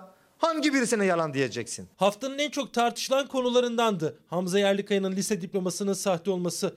CHP'nin istifa çağrılarına karşı Yerlikaya FETÖ'cülük suçlamasıyla ispat edin dedi. Ana muhalefette mahkeme kararını gösterdi. Yerlikaya günlerdir yeni bir açıklama yapmadı. Ama CHP diploma tartışmasının gündemden düşmesini istemiyor. İsmet İnönü'nün çok güzel bir lafı var. Önemli olan iktidarda kalmak değil, itibarda kalmaktır diyor. Bu ucube saray rejimi koskoca bir cihan pehlivanını da artık sinekle dahi güreşemeyecek hale getirmiştir. Eğitim İş Sendikası da sahte diplomalı birinin adı gerçek diploma veren okullarda yaşatılamaz diyerek Yerlikaya'nın ismini taşıyan Karatay'daki spor lisesi ve Sivas'taki ortaokulun tabelalarından Hamza Yerlikaya isminin kaldırılması için Milli Eğitim Bakanlığı'na başvuracaklarını açıkladı. Konuyu yargıya da taşıyacaklarını. Siz ne dersiniz bu tartışmayla ilgili? Ya şimdi tabii aslında e, lise diplomasının sahte olması üniversite diplomalarının geçersiz olması demek. Yani sen sahte bir belgeyle zaten bir başka üst okula kayıt yaptırmışsın. Ya bunu hukukçulara sormaya ve hukuki değerlendirme yapmaya gerek yok. Bu olayın bir boyutu. Ama yine bir hukukçu Cahit Özkan 5 tane diploması var. Onları ne yapacaksınız İşte diyor. bunu sormaya gerek yok. Mantık yürütün. 5 diploması önemli değil. Yani o 5 diplomaya yönelik o 5'i de sahtedir. Yani lise diploması sahte alan onlar da almıştır. Onlar incelediğim zaman olanın arkasından başka şeyler çıkabilir. Ama bir diploma almaya yönelik götürdüğünüz belge sahteyse yani mesela şimdi bu yerel seçimlerde birçok yerde e, Yüksek Seçim Kurulu adaylığını onayladığı halde sonradan seçim kurulunun tespitleri ve e, şikayetler üzerine yapılan belediye başkanlıklarında birçok şeye mazbata verilmedi. Seçimi kazandığı halde. Dedi ki sen bana eksik belge vermişsin veya yanlış beyan vermişsin. Yani yanlış beyan vermesi seçilmiş olsa bile mazbatasını iptal et. Kural bu. Kural bu. E şimdi sen lise diploman sahteyse senin üniversite diplomaları zaten geçersiz. Çünkü niye? Üniversiteye kaydolabilmen için önce bir lise diplomasının olması lazım. Olmadan zaten kaydolamazsın. Zaten sen kaydolmak için sahte belge almışsın. Ya burada hem bir sahtekarlık var hem usulsüzlük hem kanunsuzluk var. Ya bu kesinlikle iptal edilmesi gereken e, diplomalar. Bir de ayrıca şu da var. Ya Hamza Yerlikaya'nın bankacılık sektörüyle ilgili bir deneyimi mi var? Zaten sorun o. Yani mesela diyelim ki bankacılık sektörüyle veya devletin içinden bir görevden gelmiş olsa, bir kamu görevinden gelmiş olsa ya dersin ki bu adamın geçmişe yönelik böyle bir birikimi var. Burada iyi işler becerebilir, kamu adına da doğru işler yapabilir. Ya siyaset iradesi tabii ki bürokratı tercih edebilir. Yani biz de gelsek, biz de iktidar olsak biz de devletteki bazı bürokratların atamasıyla ilgili liyakat esasına göre eşitler arasında tercihte bulunacağız. Bu gayet doğal. Ama her mesleğin ehlini seçeceksin. Her meslekle ilgili en liyakatlıyı seçeceksin. Bankacı olmayan birisini getirip bankacı yapmayacaksın. İşte diyelim ki e, içlerinde e, kaymakamlıktan, müfettişlikten gelmeyen birisini getirip vali yapmayacaksın. Diyelim ki dış işlerinde diplomasiyle hiç ilgisi olmayan birisini dışarıdan getirip büyükelçi yapmayacaksın. Diyelim ki üniversiteyle ilgisi olmayan bir başka birisini getirip o üniversiteye rektör yapmayacaksın. Yani her kurumun kendi içerisinde yetişmiş, düzgün, siyasi düşüncesine göre değil, devlet geleneğinden gelen liyakat esasına göre kişileri tercih edeceksin. Yani bu anlamda devlette böyle bir şey kalmadı. Ya yani böyle bir hiyerarşik yapıya göre, böyle bir kritere göre atama sistemi ve düzeni kalmadı. Ne yazık ki siyasi irade ben atarım diyor ve atıyor. Ekonomi başlığına geri dönelim. E, emeklerimiz şu anda da ekran karşısındadır. Acaba e, geçimleriyle ilgili bize de e, mesajlarını gönderirlerse çok seviniriz. Emeklerimiz 1500 lira alan emeklerimiz var. Yani zaten asgari ücretle yaşamak, geçinmek o kadar zor ki Zor, bir yandan zor, da 1500 lirayla geçinmeye çalışan emeklilerimiz var. Yani çalıştım, çabaladım, çabaladım, yıllarımı geçirdim. E, emekliliğimde bari nefes alayım demek isteyen ama bu ortamı, bu huzur ortamında bulamayan emeklilerimiz onların talepleri var. Hatırlatalım ve son cümlemiz de emeklilere dair olsun. Emekli maaşı bize bir hafta yetmez, on gün yetmez. Yani aldığımız para ne ki? Emeklilik sefalet. Seyyanen zam verilmeli. Asgari ücreti neyse en düşük maaş emekli maaşı olmalı diyoruz. En düşük emekli maaşı 1500 lira, asgari ücreti 2324 lira. İkisi de yeni yılda zamlanacak. Emeklilerse yüzdelik zamlar yetmiyor diyor. En düşük emekli maaşının asgari ücretle eşitlenmesini yani en az 800 liralık seyyanen zam istiyorlar. %5 maaş alan 1000 lira alan 50 lira alıyor, 2000 lira alan 100 lira alıyor. Günde 10 kişi geliyor bana. Başkanım geçinemiyoruz ne yapacağım? Türkiye Emekliler Derneği'nden geldi çağrı maaşı düşük olanın zammı da düşük oluyor diye en azından geçinebilecek bir seviyeye çekilsin istiyorlar aylıkları. TÜFE'nin zamı bizi tatmin etmiyor. Pazarın zamı bizi tatmin ediyor. Çünkü biz pazara çıkıyoruz harcamalarımızı yapıyoruz. Bugün yağ olmuş 35 liradan 70 lira. Neyi soruyorsun kızım sen bana? Nasıl yaşanır? Nasıl geçinilir? 300 lira elektrik faturası öderse, 300 lira doğalgaz öderse, 200 lira su öderse ne yapabilir? Söyle bakayım sana. Ben kendimden örnek veriyorum bunu. Emeklinin zam oranı ne olursa olsun aylığı düşükse emeklinin yüzdelik zamla düşük kalmaya devam ediyor. Yani giderlerine gelen her bir kuruş zammın altında eziliyor. İşte tam da bu sebepten dolayı emekli öncelikle maaşının iyileştirilmesini yani geçinilebilir bir seviyeye çekilmesini istiyor. 1100 lira kira. E bu ay zam gelecek. Şimdi bak elimde kirayı yatıracağım. Faturalara da hemen hemen 400-500. Şu an eve gelin bizde e, doğalgaz yanmaz. Nasıl ısınıyorsun? D- şeyle o mutfakta ne yanarsa onun sıcaklığı ara sıra yakıyoruz. Ara sıra yakıyoruz 225 geliyor. Emekli kendince formüller arası da geçim zor. Alım gücü günden güne eriyor. En çok da emeklilerin zorunlu olarak tükettiği ürünlere zam geliyor. %5 de zam alsalar 15'te o geçim sıkıntısı omuzlarından kalkacak gibi değil. Bisküvit bile 2,5 lira olduktan sonra düşün artık ekmek 2 lira olmuş. Bu iyileştirme herkes beklentisi var yani. Ne kadar olmalı mesela? Vallahi en düşük 3 olmalı yani. Hiç olmazsa asgari ücretle aynı olmuş olsaydı yine bir nebze Maaşlar arasındaki uçurum az da olsa kapansın diye CHP intibak teklifi sundu meclise. AK Parti ve MHP oylarıyla reddedildi. Türkiye Emekliler Derneği ise salgın şartları da göz önünde bulundurularak seyyanen zam talepleri duyulsun istiyor. Emeklilerin yüzde sekseni inanın pazara çıkamıyor. Fitre ve zekat yerine yardımcı olanlar var. Pazarlarda işte pazar kalkınca toplayanlar var. Diyeceksin ki bu adamın tenceresinde ne kaynıyor? Kaynıyor gerçekten. Ne kaynıyor? Aş yerine taş kaynıyor. Serkan Yusuf Günaydınlar Milli Eğitim Bakanlığı'nın sitesi çöktü. Bugün online açık öğretim lisesi sınavı vardı ama maalesef sistemin çalışmadığını paylaşıyor bizimle. Bir yandan da yetkililere iletmiş olduğum öğrenciler bekliyorlar bu sistemin düzenli bir şekilde çalışmasını. Ne dersiniz efendim? Son cümlemiz ekonomiye dair olsun, emeklilerle ilgili olsun. Bu arada yine gazete pencerede de yer almakta CHP'li e, belediye asgari ücreti 3650 lira yaptı. Asgari ücret tespit komisyonundan yeni yılda uygulanacak rakam beklenirken Mersin'in Mezitli ilçesinin belediye çalışanlarına vereceği asgari ücret açıklandı. 2500 liradan 3650 liraya çıkartıldığı bilgisini de aktarmış olalım. Zaten CHP'li belediyelerde şu anda asgari ücret normal kamudaki asgari ücretin üzerindeydi. Yani belediye meclis kararıyla birlikte e, bir kararıyla e, asgari ücretler CHP'li belediyelerde çok daha yüksek veriliyor. Bu karar doğrudur. Bu yalnızca bir belediyemizle ilgili verilmiş bir karar değil. Genel olarak işte yerel yönetimlerden sorumlu genel başkan yardımcılığı, genel başkanın talimatı doğrultusunda bütün belediyelerle şu anda görüşüyor. Yani devletin açıkladığı asgari ücretin dışında CHP'li belediyelerde daha yüksek miktarda bir asgari ücret verilecek. CHP 3000 3100 lira seviyesinde açıkladı. Ne olmalı asgari ücret? Ya tabii şimdi şöyle e, asgari ücret e, bir defa asla ve asla 3100 liranın altında olmamalı. Yani gerçekten bugünkü şartlarda ve koşullarda geçimi sağlamak çok zor. Şimdi emeklileri seyrediyorsunuz. İşler acısı. Dünyanın birçok ülkesinde emekli grubu, emekli kesimi o ülke için korunması gereken, bunun ondan sonraki emekli olduktan sonra yaşamını daha rahat geçirmesi için e, inanılmaz şekilde avantajların ekonomik olarak refahın verildiği bir şey grubudur. Yaşlı grubudur. Çünkü onlar devletine, milletine hizmet etmişlerdir, emekli olmuşlardır. Ondan sonraki yaşamlarıyla ilgili kaygı yaşamasın diye emekliler çoğu yerde birçok ülkede çalışanlardan daha yüksek maaş alırlar. Rahat etsin artık, kendine zaman ayırsın, işte e, tatiline gitsin, sağlığıyla ilgili problem yaşamasın diye. Ama bizim ülkemizde tam tersi emekli oldu mu vay haline. Yani emekli oldum artık ya ikinci bir iş bulacaksın hayatını devam ettirebilmek için ya ek bir iş yapacaksın pazarcılık gibi simitçilik gibi.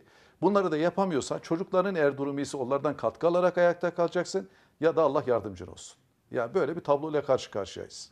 Efendim çok teşekkür ederim. Geldiniz hem gündeme olun, dair hem de böyle ederim. vatandaş ne hissediyor, ne düşünüyor, ekonomiye dair cümleler kurdunuz. CHP Elazığ Milletvekili Gürsel Erol'la konuştuk. Ben kendisini uğurlarken bir ekonomi haberi daha paylaşacağız.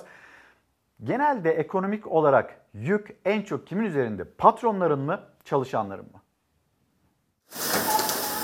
Ben bu vergi dilimlerinden dolayı zaten mağdur olmuş bir insandım. Vergi mahkemesine gidip itiraz ettiğimde anayasa mahkemesine daha önceden çünkü şey yapılmıştı bu %35 alınamaz falan diyerekten. Bana dediler ki haklısın ama haksızsın. Ben de hakime dedim ki nasıl aynı zamanda hem haklı hem haksız olabilirim hakim bey? Tüm çalışanlar gibi Levent Aydoğan da yüksek gelir vergisinden şikayetçi. Hatta hakkını aramak istedi. Anayasa Mahkemesi kararında emsal gösterdi. Ancak iddiasına göre yargı mücadelesi kısa sürdü. Sonuç alamadı. Vergi dilimleri nedeniyle çalışanların maaşından her geçen yıl daha fazla gelir vergisi kesiliyor. Dördüncü aydan itibaren %35'e giriyordu. Aralık ayıyla Ocak ayı arasındaki maaş farkında %25'e kadar çıkabiliyordu. 2021 yılı bütçesi hazırlanırken bütçe biliyorsunuz kabul oldu ve kabul olan bütçede de ücret gelirleri 2020 yılından 2021 yılına geçerken hedeflenen oran %21 oranında daha fazla ücretler üzerinden vergi alınması öngörülüyor. Ücretlerin üzerinden alınan vergiler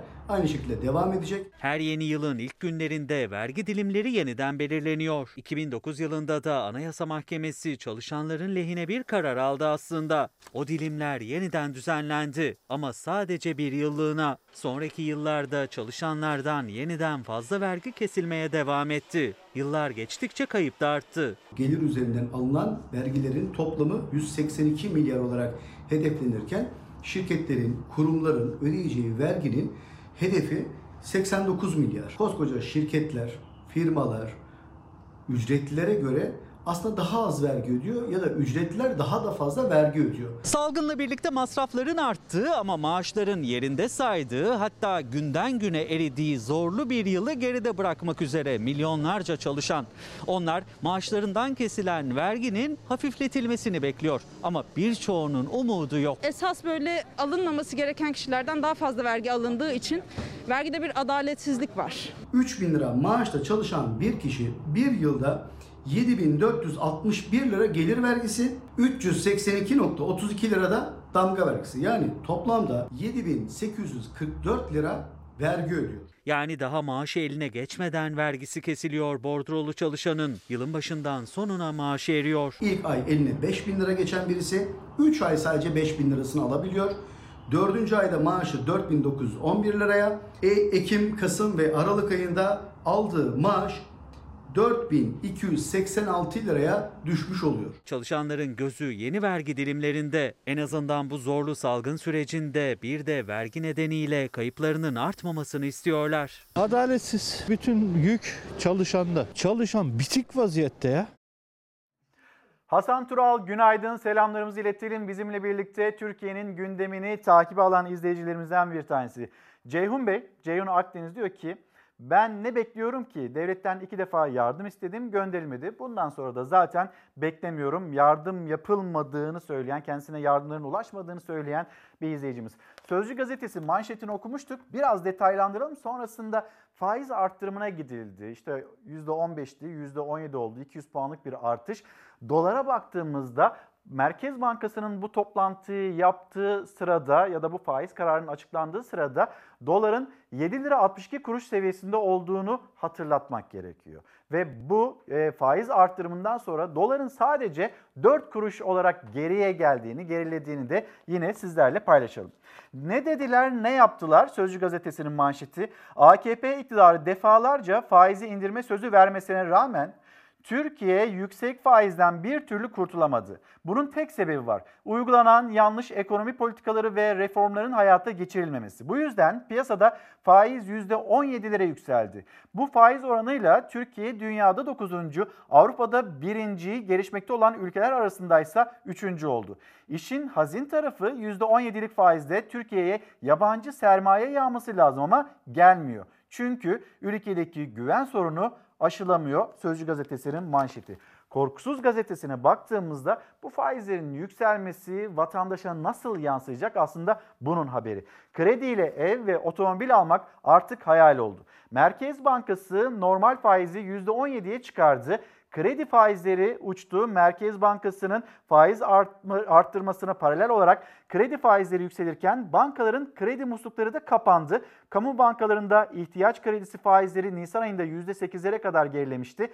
Merkez Bankası önceki gün politika faizini %15'ten %17'ye çıkardı. Acaba şimdi tüketici kredisinde, konut kredisinde, taşıt kredisinde durum nasıl?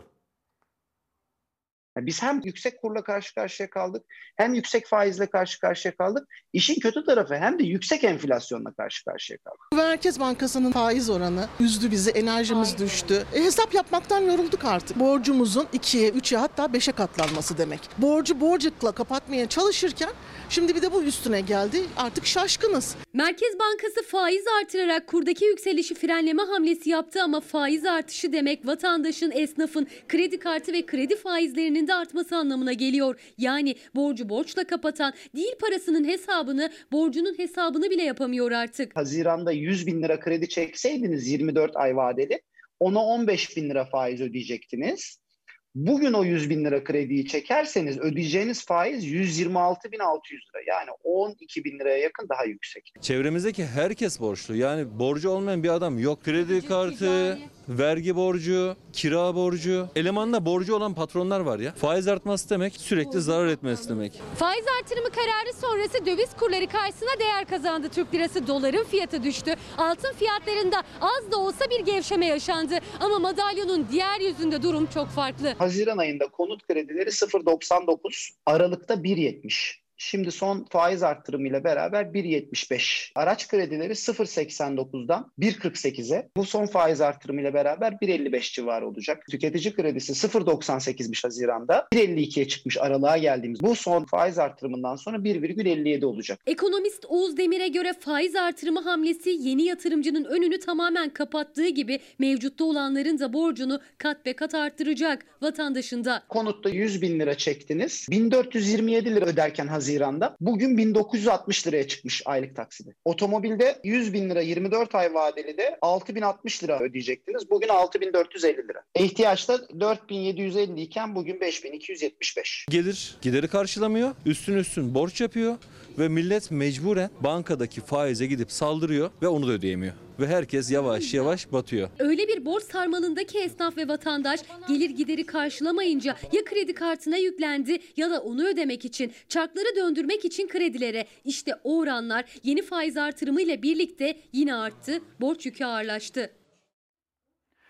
Yeni günde Cumhurbaşkanı Erdoğan'ın hem gündeme dair hem ekonomiye dair mesajları ne olacak? Bugün e, Eskişehir Kırkada Eti Maden İşletmelerinin lityum pilot üretim tesisi açılışı olacak. Resmi açılışı saat 14'te de Cumhurbaşkanı Erdoğan bu açılış törenine video konferansla katılacak. Peki yani nedir bu lityum derseniz? Lityumun kullanım alanları elektrikli otomobiller, hibrit otomobiller, akıllı telefonlar, istasyonlar, tabletler, dizüstü bilgisayarlar, elektrikli aletler şeklinde belki sıralanabilir ve Türkiye aynı zamanda Eskişehir Kırkada bulunan eti maden testleri dünyanın en büyük bor üretim kompleksi ve bunun resmi açılışı yapılacak. Bu açılış sürecinde de Cumhurbaşkanı Erdoğan'ın ekonomiyle ilgili vereceği mesajlar, gündeme dair vereceği mesajlar önemli olacak. Milliyet gazetesi manşeti toz koparan toz duman. 900 hanesine tahliye tebligatının gittiği İstanbul Güngören'deki toz koparan mahallesinde yaşananlar kentsel dönüşüm sancılarının en somut örneklerinden ve Milliyet gazetesinin manşetinde Cihat Aslan imzalı bu haber ve biz de detaylarını sizinle paylaşmış olalım. Binalar kimi 35 yıllık, e, kimi 49 yıllık. Toz koparan halkı yeni evlerde oturmayı tabii ki istiyor. Sonuçta binalarımızın kolonlarında elimiz girecek kadar çatlak var. Fakat bize hiçbir şekilde bir sözleşme örneği kesinlikle gösterilmiyor. Yarım asırlık binalarda yüzlerce aile deprem riskiyle karşı karşıya incelemeler yapıldı, kentsel dönüşüm kararı alındı. Ancak ne kira yardımının belgesi var ne de evlerine hangi şartlarda döneceklerine dair sözleşme. Site sakinlerine bir ay müddet tanındı. Yoksa kış günü evlerinin elektrik ve doğalgazı kesilecek. Çıkın. Nereye çıkacağız? Kira yardımı nasıl olacak? Bakanlık bildirecek. Bakana soruyoruz, belediye bildirecek. Belediyeye soruyoruz, bakanlıktan yazı gelecek. Bu Nisan ayından beri böyle devam ediyor. İstanbul Güngören'de Tozkoparan mahallesindeki sitede yaşayanlar aylardır diken üstünde. Risk tespitinden bu yana yol haritası için güvensiz evlerde oturmaya devam ediyorlar. Güngören Belediyesi binaların kapısına yazı astı. Bir ay içinde tahliye istedi. Ancak salgında yeni ev bulmak da zor o eve kira ödemekte. Kira yardımı yapılacağı söylendi ama yazılı bir güvence verilmedi. Kira vaat ediyorlar ama lafta yani herhangi bir sözleşmeyle gelmedikleri için vereceğiz ama sen bir çık binanı yıkalım. Biz ondan sonra yıkım tarihinden itibaren sana kira bedeli vermeye başlayacağız. Ama ne sürede, inşaat ne zaman başlayacak, senin tapun ne oldu? Bu konuda hiçbir bilgi yok. Toz koparanın %70'i emekli kesimdir. Şu anda İstanbul ortalaması 2000-2500 lira gibi bir kiraysa başını sokacağın ev bu %70 kesim bu kirayı veremez. Site sakinleri evlerinin yenilenmesini istiyor ancak söz değil sözleşme talep ediyorlar. Nereye gideceğiz bu kışın ortasında? Ne yapacaksınız peki? Ne yapacağız gelsinler üstümüze yıksınlar ablacığım çıkmayacağız. Bize o sözleşmeyi getirene kadar biz çıkmıyoruz. Efendim yine İstanbul'da kalalım. TRT'nin İstanbul'daki ulus yerleşkesiyle Tarihi Harbiye Radyo Evi binası depreme dayanıksız olduğu gerekçesiyle boşaltıldı. Ama orada meslek örgütleri ve yine o radyoda çalışanlar biz bu binanın dayanıksız, depreme dayanıksız olduğu ile ilgili bir rapor göremedik diyor. Ve bununla ilgili daha açıklayıcı ve raporları da aslında görmek istiyorlar. Yaşasın örgütlü mücadelemiz. İstanbul Radyosu gerçekten e, Türkiye'nin İstanbul'daki bir kültür adacığıdır. Ve bunu kaybetmekte e, insanımıza çok şey kaybettirecektir. Keşke bu anonsla içinde bulunduğumuz şu karanlık günlerde içimizi biraz ferahlatacak bir eğlence programına başlayabilseydik. Ama ne yazık ki söyleyeceklerimiz o kadar iç açıcı olmayacak. TRT'nin İstanbul'daki tarihi Harbiye Radyo Evi ile ulus binaları depreme dayanıksız olduğu gerekçesiyle boşaltılıyor. Çalışanlar bu süreçte Ayaz Ağa'da kiralanan bir başka binaya taşınacak. Ancak binalar çok değerli ve pek çok soru henüz yanıtsız. Türkiye Gazeteciler Cemiyeti de endişeli. Yani gerçekten böyle bir rapor var mı ortada? Rapor varsa nereden alınmış bu rapor? O da belli değil. Radyonun arşivi nasıl e, nakledilecek, nasıl gidecek ve asıl önemlisi de e, bu bina güçlendirildikten sonra yeniden çalışanlar o evlerimiz dedikleri yuvalarına kavuşacaklar mı? Radyo evi 2000 yılında otel yapılmak istenmişti. 2012 yılında ise Birleşmiş Milletler'e ofis olarak verilmek istendi. Tepkiler üzerine tarihi miras yerinde kaldı. Ancak şimdi deprem riski nedeniyle güçlendirilmek üzere boşaltılmasına karar verildi. Türkiye Gazeteciler Cemiyeti gibi Habersen'de soru işaretlerinin giderilmemesine tepkili. Eğer gerçekten güçlendirme yapıldıktan sonra biz yeniden binalara döneceksek hiçbir itirazımız olamaz. Ne yazık ki binalar o kadar çok elimizden alınmaya çalışıldı ki kurumun iyi niyetine artık inanamıyoruz. Genel müdürlüğe bu konuyla ilgili sorduğumuz hiçbir soruya, soruya yanıt alamadık. Mesleğinin 30 yılını TRT binasında geçirdiğini söyleyen Türkiye Gazeteciler Cemiyeti Başkanı Turgay Olcayto, İstanbul'daki kültür merkezlerinin birer birer yok edildiğini belirtti.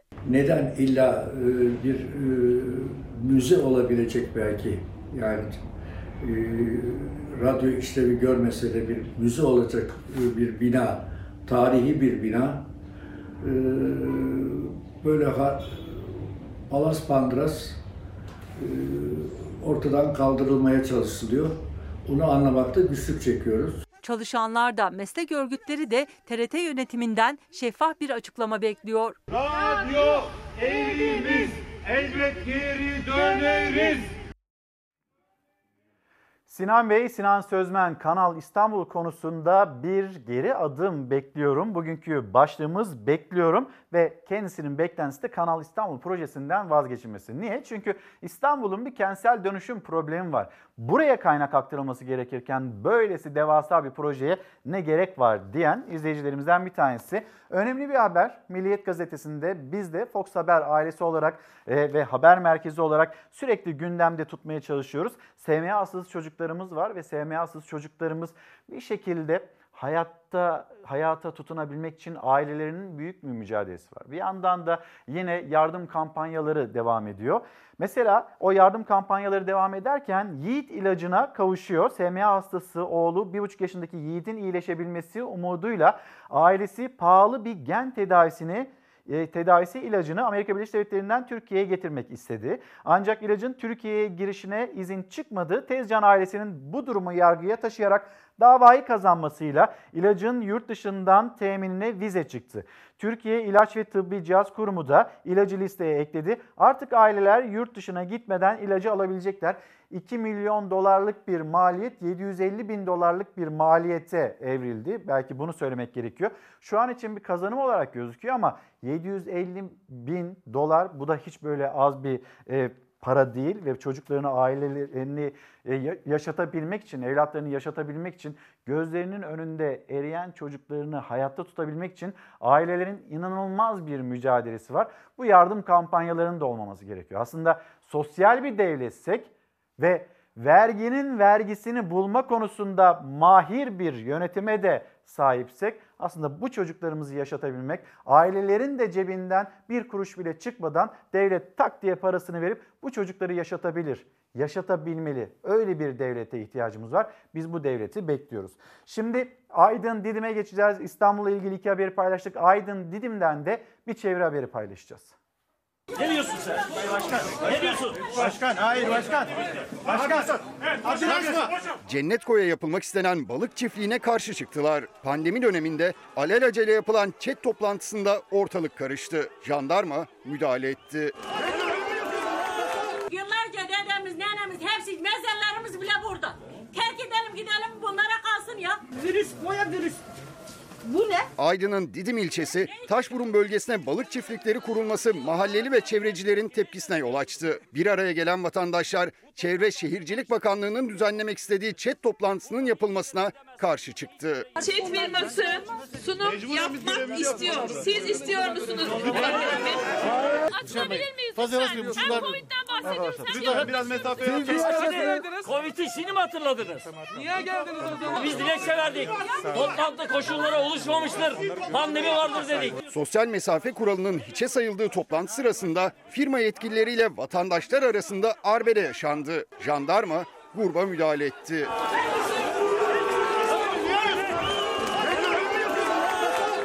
Toplantının yapılmasını gerektirecek koşullar oluşmamıştır. Toplantı Siz açılmamıştır. devletin görevlisi olarak şirketin namına konuşuyorsunuz.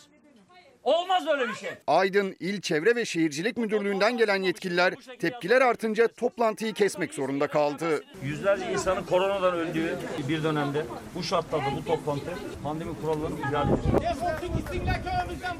Tamam.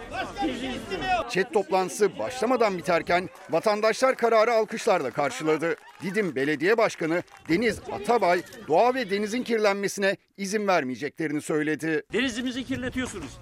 İşleme tesisleri yapıp havamızı kirletiyorsunuz. Kokudan insanlar duramıyor.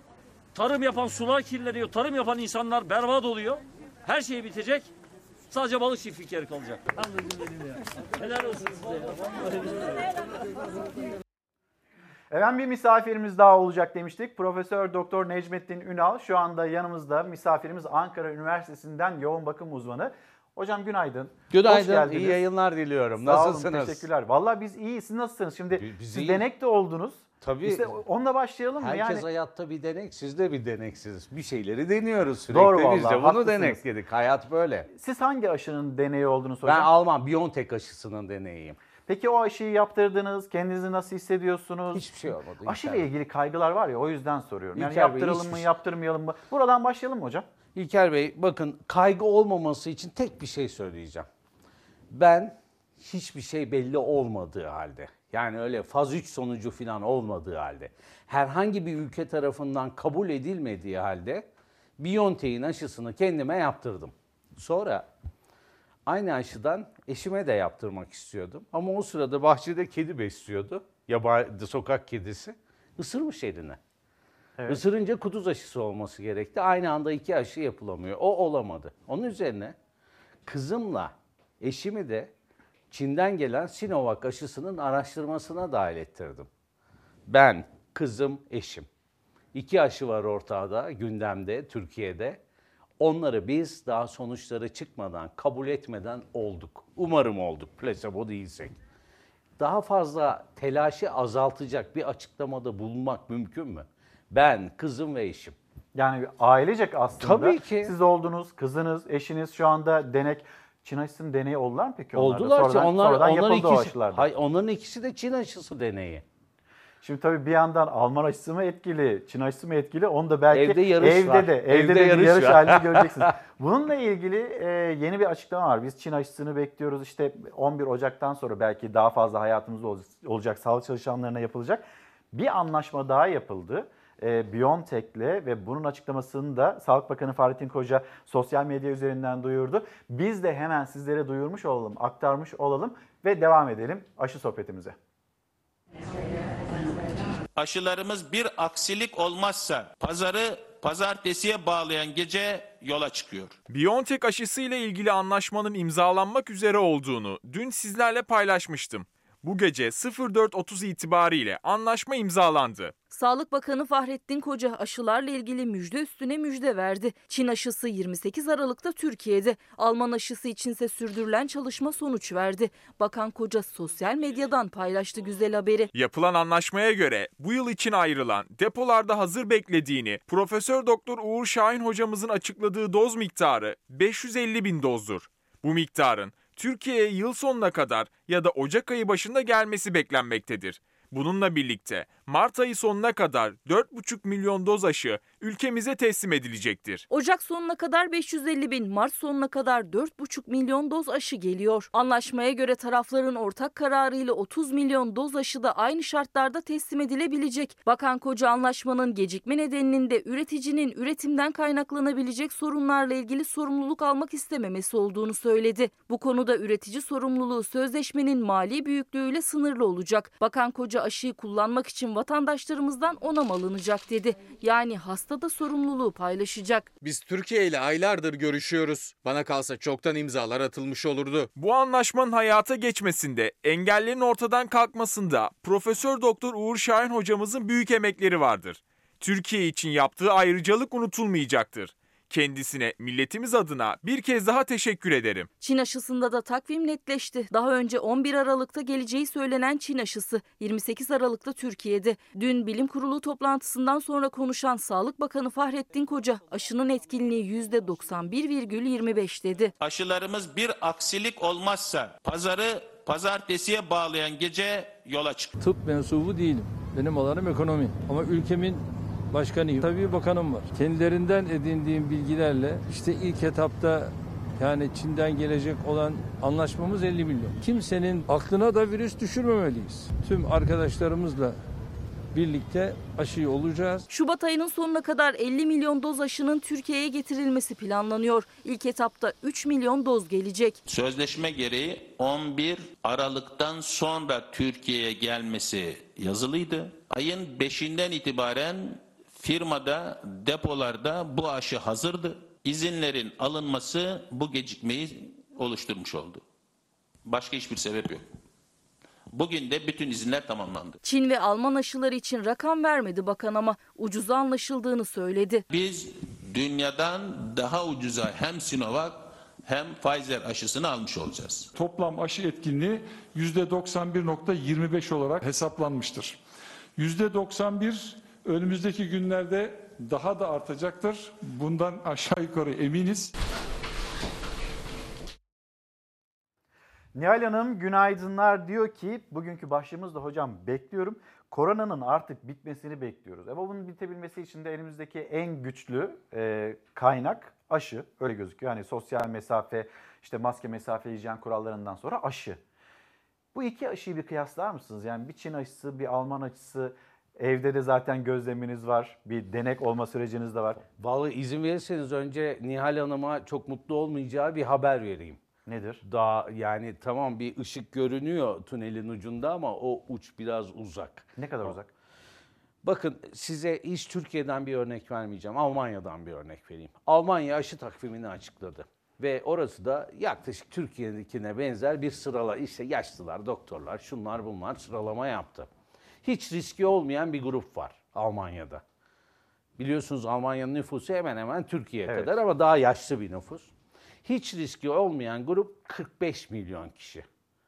Almanya gibi parası olan, organizasyonu iyi olan, kendi ülkesinde şu anda aşı üretilen ve BioNTech'in yine ayrıcalıklı ülkeler sınıfına aldığı iki ülkeyi ayrıcalıklı sınıf yaptı. Birisi Türkiye, birisi Almanya. Öyle bir ülkedesiniz. Ee, Avrupa Birliği e, ar- aracılığıyla da size aşı geliyor. Her şey süt liman. Bir eliniz yağda, bir eliniz balda. Bu 45 milyon kişiyi aşılama planı ne zaman biliyor musunuz? 2021 Aralık ayında başlarız diyorlar. 2021 Aralık. Aralık ayında başlarız diyor. Onun için yani tünelin ucunda ışık var ama o tünelin ucu çok yakın değil. Onun için 2021 yılını biz Covid'de geçiririz. Yani biz hani böyle Nisan ayında biraz gevşeriz diye düşünüyorduk ama öyle bir tablo yok Bence önümüzde. bence gevşememekte fayda var. Çünkü e, mutlaka gireceksiniz konuya. İngiltere'den gelen mutasyon haberleri önemli. Evet. Niye İngiltere'den geldi İlker Bey? Çünkü adamların bir konsorsiyumu var. 16 tane büyük organizasyon birleşti. Dediler ki biz sokakta Covid olan, hastanede Covid olan her 10 hastanın birindeki virüsün genomik analizini yapacağız dediler. Ve bugüne kadar 140 bin tane genomik analiz yapmışlar. E çok genomik analiz yaparsanız mutasyonları da çok yakalarsınız. Mutasyon niye oluyor? Yayıldıkça oluyor, çoğaldıkça oluyor, hasta arttıkça oluyor. E biz bu hastaları engellemezsek mutasyon da artacaktır. Hastaları engelleyebildik mi? Türkiye olarak konuşmuyorum, dünya olarak konuşuyorum. Türkiye'de de şu anda Sağlık Bakanlığı günde 20 bin vaka ilan ediyor. Siz artık tabloya da bakmıyorsunuz zaten. Yani çok eskisi kadar bakmıyorum. Yani o noktayı geçtiğimizi düşünüyorum. 2 milyondan fazla hastası olan bir yer ülkede. Yani günde 20 bin tane, 10 bin tane yani çok enteresan değil. Artı e, test sayısıyla orantılı o, o sayılar çıkıyor. Artı PCR'ı negatif olanları bilmiyoruz. Ama bir realite var. Bunu kötü de algılamayın. Türkiye'de vaka sayıları hakikaten düşüyor. Hakikaten yoğun bakıma bile yansıdı bu. Sizin yoğun bakımda durumunuz nedir? İstanbul'la ilgili var. bilgi. Boş onları, yatak. onları da konuşalım hocam. Pek Tabii çok, ki. Yani belki de izleyicilerimizden de çok sayıda mesaj gelecektir bu aşı ile Tabii, ilgili. tabii. Sizden görüş almak isteyen izleyicilerimiz de var. Efendim şimdi bir mola verelim. Hızlı bir şekilde Türkiye'nin önünde nasıl bir tablo var? Aynı zamanda dünyanın önünde nasıl bir tablo var? Bunu konuşalım. Efendim bir kez daha günaydın. Çalar Saat hafta sonu devam ediyor. Profesör Doktor Necmettin Ünal şu anda misafirimiz. Hocam sohbetimize geçeceğim ama izleyicilerimizden bolca mesaj geliyor. Mesela Nurgül Hanım yazmış. Bugün açık öğretim lise sınavı var. Sistem çöktü. Birçok kişi mağdur ve sorunun giderilmesini bekliyor diyor. Seslerini yetkililere duyurmaya çalışıyor. Hamdi Bey de lütfen okuyun. Açık öğretim lisesi online sınavlarımız yurt dışı programları için yapılıyor. Türkiye programlarımız için bugün sınav yoktur. Bekliyorum etiketi altında bu mesajı paylaşmışlar bizimle. Yine bir kez daha duyurmuş olalım.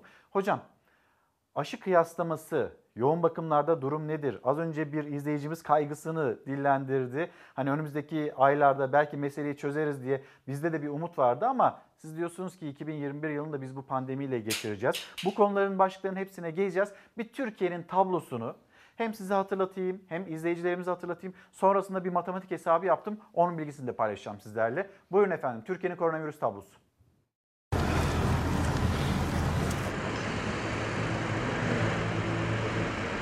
Türkiye bir hafta sonuna daha kısıtlamayla girdi. Ama Sağlık Bakanı Fahrettin Koca kısıtlamaların etkisini görmeye başladığımızı söyledi. Son 24 saatte koronavirüs tablosunda test sayısında artış, buna rağmen bir önceki güne göre vaka sayısında düşüş var. 25 Aralık'ta 17.543 vaka tespit edildi. 3.199 hastamız var. Can kaybı ise en yüksek rakama ulaştı. 256 kişi. 2020'nin bitmesine günler kala toplam can kaybımız 20 bine yaklaştı. Sağlık Bakanı Fahrettin Koca dün Bursa, Ankara, Hatay, Adana valileri ve il sağlık müdürleriyle görüştü. Sosyal medyadan illere göre yatak doluluk oranlarını verdi. Bursa yatak doluluk oranı %52'ye, yoğun bakım doluluk oranı %70'e düştü.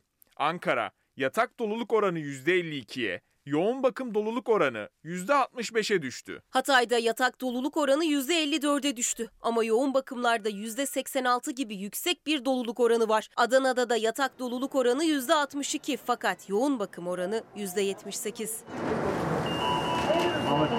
Sağlık Bakanı Koca vaka sayılarında düşüş var. Kısıtlamaların neticelerini alıyoruz dedi. Kısıtlama başladığı andan itibaren Türkiye'nin her yerinde denetimlerde sıklaştı. Ancak her hafta olduğu gibi bu haftada yasak başlamasına saatler kala yollar keşmekeşe döndü. Denetimlerde tüm yurtta yüzlerce kişiye de ceza yağdı. Sağlık Bakanı Fahrettin Koca aşılar gelene kadar yeni bir kısıtlama uygulanmayacağını söyledi. En büyük endişe ise yılbaşı gecesine yönelik. Cumhurbaşkanı Erdoğan ev partilerine izin vermeyeceğiz dedi. Başta İçişleri Bakanlığımız olmak üzere istihbaratımız her türlü tedbir alarak bu işlerin üzerine gidecek. Sonra ne diyecekler? Allah herhangi bir şey olduğu zaman. Bak devlet nerede? Devlet tedbirini almadı. Devlet gerekeni yapmadı. Buna fırsat veremeyiz. Böyle bir süreci yaşıyoruz hocam ve hala ev partisi gibi bir gündem ve bununla ilgili e, nasıl mücadele edileceği bu cümleleri duyuyoruz maalesef. Hocam bu arada pazartesi gününden cuma gününe kadar 1274 kişi hayatını kaybetti koronavirüs nedeniyle. Her gün bir tablo yansıyor. O tabloda hayatını kaybedenler var. Bir hocamız da lütfen beni affetsin her gün bir uçak düşüyor. Böyle düşünün.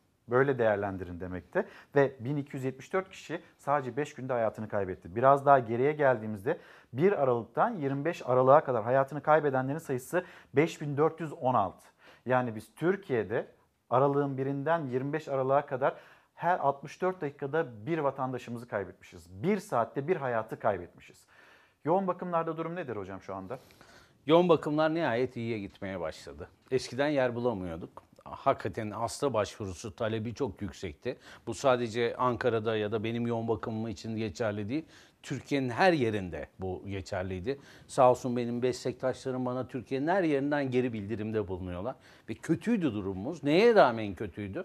Türkiye yoğun bakım yatağı açısından şanslı bir ülke. Ve bu pandemi sürecinde Sağlık Bakanlığı inanılmaz sayıda yeni yatak açtı. Ona rağmen yer problemi hep vardı. Ama son bir haftadır, 10 gündür benim yoğun bakımda boş yer var. Peki bu kısıtlamaların etkisi mi?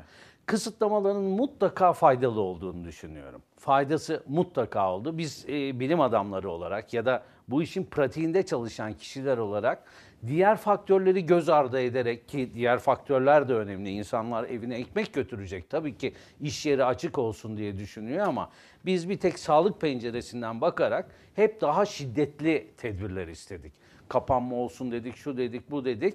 E, bu tedbirler ilk gündeme getirildiği zaman da ben açıkçası şüpheli yaklaşmıştım. Yetersiz olacağını düşünüyordum. Ama bir azalma var, bir azalma var. Yani faydalı oldu.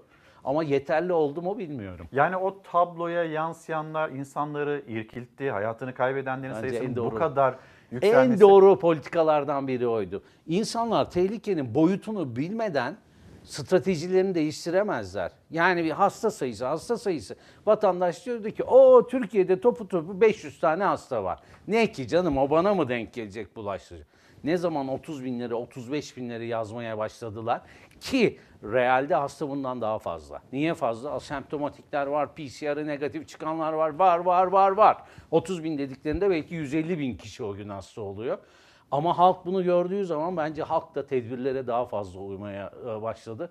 Başarıya giden faktörlerden, götüren faktörlerden birisi bence bu. Sayıları açıklamak. Yani siz aslında tabloya bakmıyorsunuz, kendi yoğun bakımınıza bakıyorsunuz. Tabii ki. Yoğun bakımda da e, hala hasta alabilirim ve yoğun bakımda yatağım boş dediğinizde işlerin İstanbul için ve Ankara için Oralardan da haber geliyor. Oralarda Nasıl rahatladı. oralarda? Oralarda da rahat. İstanbul'da, Antep'te, Bursa'da, Antalya'da bütün illerde bir rahatlama var. Geriye doğru çekiliyor. Ha şunu sorabilirsiniz İlker Bey.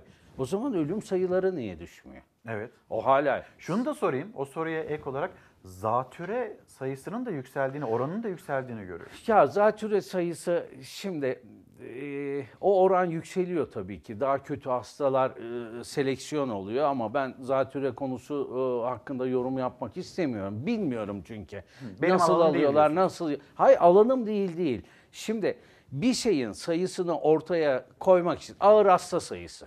Ağır hasta tanımlamanızı yazarsınız, ilan da edersiniz. Evet. İşte kırmızı kazak giyenler, mavi gömlek giyenler ve burasında iki mikrofonu bulunanlar ağır hastadır dersiniz. Hadi bakalım. O zaman herkes bilir ki ağır hasta İlker Bey gibi bir şeydir. Arkadaşı ağır hasta olarak kabul etmez ya da İlker Bey'den daha ağır olanları da ağır hasta kabul eder. Bunun kriterleri net değilse, değişkenliği konusunda fikir varsa ağır sayısı da değişkendir. E, bilginin akışı ile ilgili problem de var. Türkiye istatistiki açılardan bunu devleti suçlamıyorum, kurumları suçlamıyorum. Önce bizden gelelim. Ben doğru yazmadığım takdirde devlete giden bilgi, oradan da Dünya Sağlık Örgütü'ne giden bilgi doğru olmaz. E, zaten doğru değil. Bunu birçok sağlıkla ilgili konuda görüyoruz. Diğer konularda da benzerinin olduğunu düşünüyorum. Ama ölümler niye azalmadıya gelirsek şundan azalmadı. Şimdi ben size hastalık bulaştırıyorsam burada geldim. Siz önce virüsü alıyorsunuz. Yoğun bakıma yatırıyorsunuz. Virüsü buradakilerden hepsi alıyor. Bir kişi hasta, iki kişi hastaneye yatıyor. O iki kişiden birisi yoğun bakıma yatıyor. Yoğun bakımda yatanların da bir kısmı hayatını kaybediyor. E şimdi ilk önce burası azalacak ki, benim size bulaştırmam azalacak ki, hastaneye yatan azalsın, yoğun bakıma yatan azalsın ve ondan sonra ölen azalsın. E şimdi yoğun bakımda azalma noktasına kadar geldik. Bunun peşinden birkaç hafta içerisinde bence ölüm sayılarında da düşüş olacaktır. İnşallah. Yani inşallah, isteğimiz, inşallah. Ama zaten bu. bir söylediğimi unutmayın. Tedbirler faydalı oldu ama yeterli mi bilmiyorum dedim. Yeterin kriteri nedir? Şu anda hala 20 bin hasta var. Evet. Demek ki yeterli değil. Yola devam edeceğiz. Ha bu bir süreç aynı zamanda. Ama biz hep çok düşük düzeylere gitmesini istiyoruz. Yoksa mutasyon burada da olur. Ve 2021 yılında böyle geçireceğiz. Bence öyle. Bence öyle. Almanya örneğini verdim. Bizim daha aşılar belli değil. Belli ama ne kadar süreçte herkese aşılayacağız o belli değil. Şimdi yeni gelişmeler var. Yurt dışından gelenler onların test yaptırması gerekliliği. Ee, buna dair yeni açıklamalar var. Haberimizi paylaşalım sonra mutasyonu konuşalım. Ülkemizde var mı yok mu ya da dünyada e, nasıl seyrediyor bu mutasyon? Ortaya çıkmış olan aşıları nasıl etkiler, etkilemez? Yine izleyicilerimize de e, seslenelim. Eğer merak ettiğiniz e, konular varsa bize bekliyorum. Başlığı altında yazıp gönderebilirsiniz. Hem Instagram'dan hem de Twitter'dan adreslerimizi de hatırlatalım. İlker Karagöz Fox, Instagram adresim Karagöz İlker, Twitter adresim. Bu adreslerden bize ulaşabilirsiniz. Ve yeni bir uygulama hemen aktaralım. Dış hat yolcularına yarından itibaren negatif PCR testi zorunluluğu geliyor. Sağlık Bakanı açıkladı. Negatif PCR testi sonucunu ibraz etmeyenler Türkiye'ye gelirken uçağa binemeyecek. Bakan Koca yaptığı yazılı açıklamada 28 Aralık pazartesi gününden itibaren yurt dışından havayla 30 Aralık tarihinden itibarense hava, kara ve deniz yoluyla gelen tüm yolcuların son 72 saatte yapılmış negatif PCR testlerini ibraz etmesi gerektiğini söyledi. Aksi halde adreslerinde karantina altına alınacaklar. Son 10 günde İngiltere, Danimarka ve Güney Afrika'da bulunan ve Türkiye'ye gelen kişilerse hem negatif test sonuçlarını ibraz edecek hem de ikamet ettikleri yerde karantinaya alınacaklar. Karantinanın 7. gününde yapılacak olan ikinci testleri de negatif çıkarsa karantinaları sonlanacak.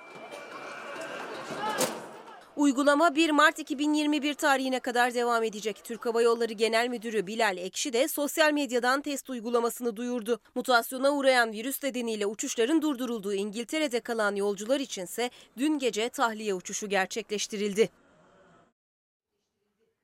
Hocam e, geç uygulama ama doğru bir uygulama. Değil mi bu? PCR bence de bugüne kadar uygulanması lazımdı. Yani bugüne kadar yapılmamış olması bir hata. Hata. Bir tek mutasyonla ilgili yapılması anlamsız yani. Mutasyon belki tespit edilmeyen mutasyon da hasta geliyor en basiti. Mutasyon olmasına da gerek yok. Mutasyonu olmayan virüsü de getiriyor birileri oradan. Geçelim mi aşı konusuna? Mesela Çin aşısı %91.25'lik etkinlik ne anlama geliyor? Sizin deneyi olduğunuz o e, Alman aşısı bir yani kafa karışıklığını hani acaba e, Çin aşısı mı ikisi arasında da farklı e, bir şey var herhalde bir deneysel bir süreç var. Çin aşısı mı, Alman aşısı mı, hangi aşı, hangisine olmak gerekiyor? Bazıları ya ben Çin aşısına güvenmiyorum, Alman aşısını bekleyeceğim gibi bir görüş de beyan edebilir belki de. Ne dersiniz? İlker Bey eve gittiniz yemek yapacaksınız. Dolabı açtınız bir tane sana ya da bir yağ var. Margarin yağı var. Yemek yapacaksınız. Yumurtalarınız da hazır. Bu sanayla ben yapmam, bu yağ margarinle yapmam. Ben şu yağı bekliyorum ve oturup bekliyorsunuz. Yine açıyorsunuz. Ben o margarini kullanmam, ben öbürünü istiyorum, oturuyorsunuz. E ne olacak? Aç kaldınız. Aşılardaki konu da böyle. Yani aşı seçme lüksüne sahip değiliz. Dünyada üretilen aşı sayısı belli, talep belli. Ve üretim yani arz talebi karşılayacak düzeyde değil. Onun için lütfen dolabınızda ne margarin varsa alın, onunla yumurtanızı yapın, karnınızı doyurun. Hiç farkı yok bu olayın. Onun için o işi aşı iyiymiş, bu aşı kötüymüş gibi bir kıyaslamayla gidemeyiz. En iyi örnek benim. Buldum, Biontech'in çalışmasına girdim. Buldum eşimle kızımı Çin'in çalışmasına soktum. Sinovac çalışmasına. Onun için önünüze gelen ilk aşıyı olun lütfen. Hiçbir tereddüte mahal yok. Çünkü bunun uluslararası kontrolleri var, uluslararası kontrolleri var ve hiç kimse, hiç kimse, hiçbir ülke, hiçbir politik yapı bu kadar insana riske atacak. 25 milyon kişi aşılanacak. Az bir risk değil onun altına imzasını atmaz. Prosedür neyse yerine getirir. Onun için buna güvenelim ve ilk aşımızı olalım. 91,25 ne? Şimdi e, araştırmayı yapıyoruz. İkimiz de adı, denek adayı olarak ya da katılımcı olarak olaya gidiyoruz. İkimize de belli numaradaki enjektörlerle enjeksiyon yapılıyor. Size 986 yapılıyor. Bana 1016 numaralı enjektörle yapılıyor. İçinde plasebolar, İçinde, boşlar var. İçinde ne var olduğunu bilmiyoruz. Kimse bilmiyor. Sonra 14 gün sonra gidiyoruz ya da 3 hafta sonra BioNTech için. Aynı numarada birer enjektör daha geliyor. Kimse içinde ne olduğunu bilmiyor ve yapılıyor. Ve bu numaralar nereden çıkıyor? O sırada bilgisayarda kurra çekiliyor. Burada 100 tane enjektör var. Diyorlar ki Necmettin'e 1016 nolu enjektörü yapın diyorlar. Birisi seçmiyor yani bunu. Bilgisayar seçiyor. Randomize denilen, rastgele denilen şey bu.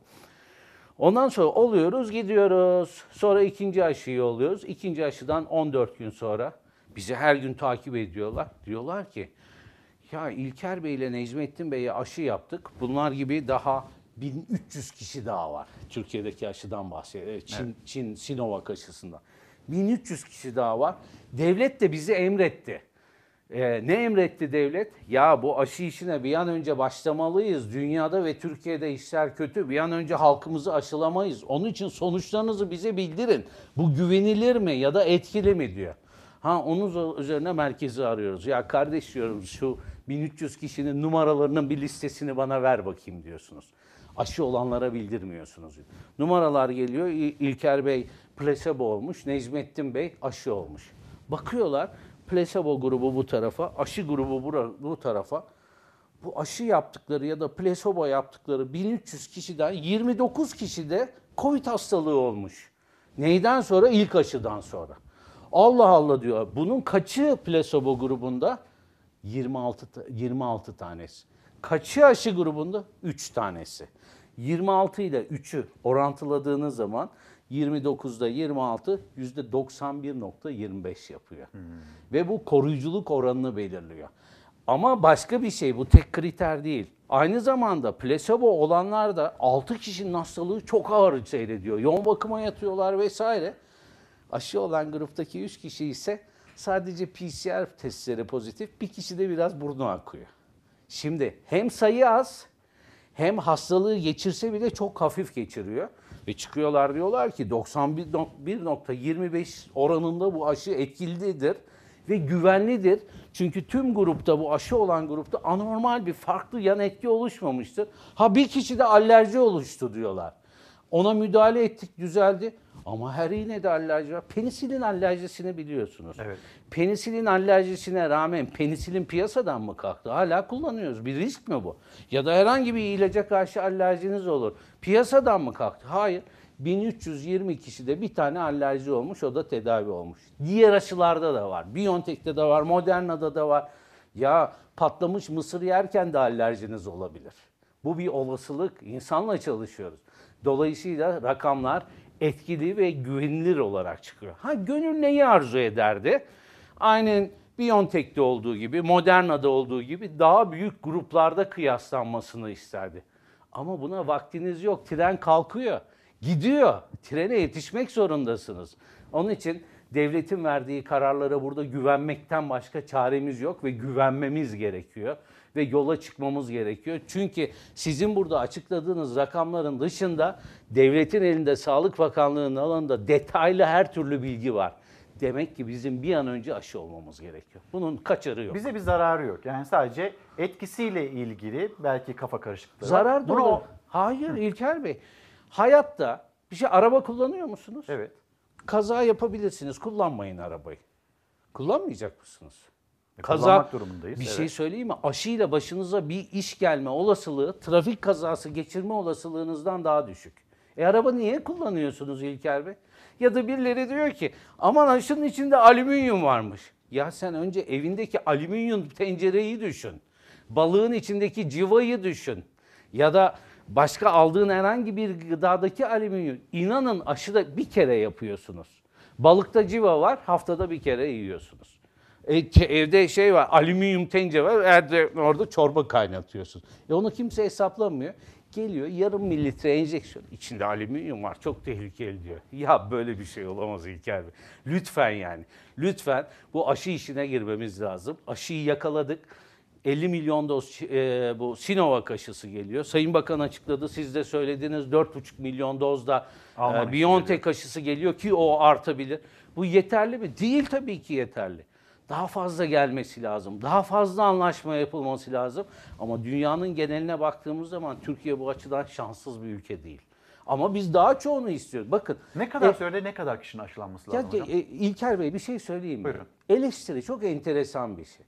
İki tür eleştiri yapar. Bir yıkmak için. Tüh kaka ne kötü yaptılar bilmem. Bir de yapmak için daha. Ben takdir ediyorum Türkiye 54,5 milyon doz aşı geliyor. Takdir ve teşekkür ediyorum.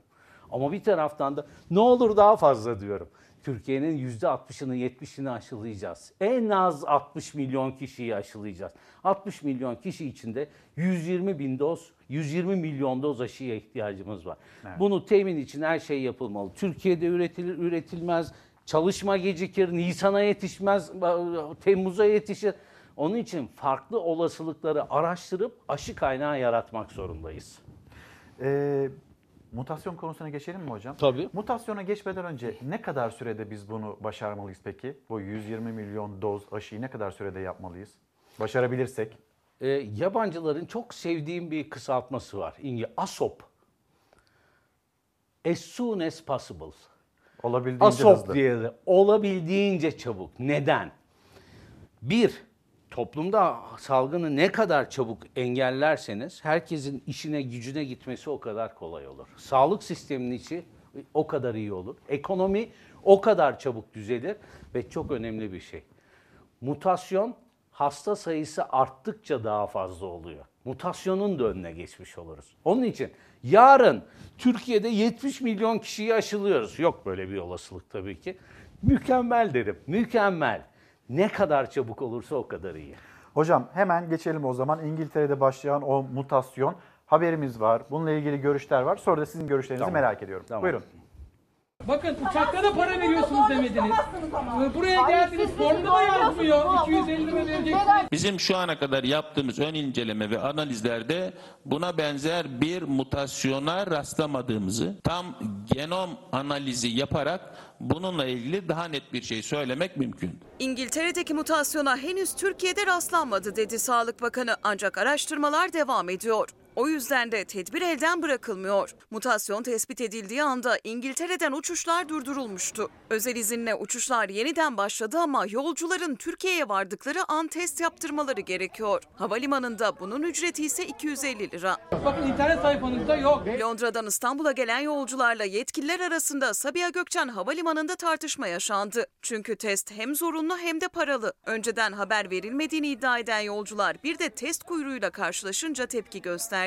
Baba vefat etti. Sabah cenazemiz var 8.30'da. Sen evladı gibi soldurmuyorsun ki. Bu ücretsiz yapılmalı çünkü toplum sağlığı söz konusu. Yapılan test miktarının, test sayısının çok büyük önemi var. Yaygın test diye bir e, söylüyoruz. Ancak yaygın testi e, bu şekilde kullanmak doğru değil. İnsanlar oradan uçağa binerken indiğinizde test yapılacaksınız diye bir bildirimde de bulunulmamış anladığım kadarıyla. İstanbul Tabip Odası Genel Sekreteri Profesör Doktor Osman Küçük Osmanoğlu ne kadar test yapılırsa o kadar iyi diyor. Özellikle de yurt dışından gelenlere. Ancak hem testlerin ücretsiz olması hem de ülke ayrımı yapılmaksızın Türkiye'ye gelen her yolcuya uygulanması gerekiyor uzmanlara göre. İngiltere'den gelen yolcularsa yaşanan gerginliğin ardından testlerini yaptırıp 7 günlük karantinaya girdi. İngiltere'dekiyle aynı olmasa da Sağlık Bakanı da Türkiye'de de mutasyonlar yaşandığını, bulaştırıcılığın arttığını hatırlattı. Temmuz, Ağustos hatta Eylül ayından itibaren dünyada yer yer mutasyonların olduğunu, Türkiye'de de benzeri mutasyonların varlığını, daha çok bulaştırıcılığı üzerinde bir etkisinin olduğunu daha önce de söylemiştim. Hocam şimdi şeye geçelim. E, mutasyon konusuna geçelim ama Emel Hanım diyor ki 65 yaş üst- üstüyüm. Dün grip aşısı mesajım geldi. Aşının zamanı geçti mi geçmedi mi yaptırayım mı diyor. Geçmedi yaptırabilir. Devam edelim o zaman mutasyonla. Mutasyon. İngiltere'de mutasyon oldu. Türkiye'de mutasyon var mı? Bilmiyorum. Verilere göre yok. Ama bakın bugün Fox TV'de kaç kişi çalışıyor? Yaklaşık 20 kişi var. Bunlarda şeker hastası olan var mıdır? Vardır muhtemelen. Ne, ne kadar var bir varlığını yokluğunu araştıralım. Bir tek sizden kan şekeri örneği alalım. Çıkmadı şeker hastalığı. Şimdi çıkıp Fox TV'de şeker hastası yok mu diyeceğiz. Ya da tersine. Sizde şeker hastalığı çıktı. Herkese Bir tek- yapılması lazım işte o test. Hayır, herke Onu ama yapamayacağımıza herkese yapılmak gibi bir olasılık dünyada yok. Onun için bilim neyle? Örneklemeyle gider. Örneklemeyle gidiliyor. Sadece Türkiye'deki örneklemenin ne kadar olduğu konusunda bir bilgi yok. Sayın Sağlık Bakanı açıklıyor. İşte bakılıyor, ediliyor. Rakam ben işitmedim, siz işittiniz mi? Ha ama bu konuda da zorlamayalım. Niye zorlamayalım? Genomik araştırma yapacak merkez, altyapı, maliyet, e, eleman bunlar kolay konular değil. Böyle sihirli değneği vurduğunuz anda olmuyor bunlar. Bunlar önceden gelen bir yatırım süreci. İngiltere'de 16 zannediyorum organizasyon birleşti, konsorsiyum sürdü. Yanılmıyorsam devlet de 20 milyon pound bunlara verdi. Araştırın kardeşim dedi. Bu kadar imkana rağmen her 10 hastadan birine baktılar. Dünyanın en iyisi konumundalar. Lütfen illa öyle olacağız diye bir çaba da göstermeyelim ama Türkiye'de de yapalım. İlla ithal En et. iyisi olmayalım ama iyisi olabilelim. Tabii iyilerinden biri olalım. İthal etmeyelim ama bizim kendi mutasyonumuzu oluşturma olasılığımızı da göz ardı etmeyelim. Peki hocam bu bu mutasyon geçtikten sonra gelen aşılar bu aşıların etkinliğini acaba azaltır mı? Bu soru da çok geldi çünkü. Ee, bu bir olasılık ama olasılığın gerçekleşeceğini zannetmiyorum. Bakın bu S proteini. Gazeteyi kıvırdık. Bu kocaman bir S proteini. Biz aşı verdiğimiz zaman ne tür aşı verirsek ya virüsün tamamını veriyoruz ya bu S proteinini veriyoruz ya da vücuda diyoruz ki bu S proteinini üret diyoruz. Şimdi en son İngiltere'de gelen e, şey e, 23 yerde mutasyon var. Yani ne? Şurada bir F harfi var. Bu değişmiş. Şuradaki K değişmiş. Bu Ö değişmiş. Şuradaki N değişmiş. Diğer taraflar aynı duruyor. Aşı bunun tamamına karşı bir antikor oluşmasını sağlıyor.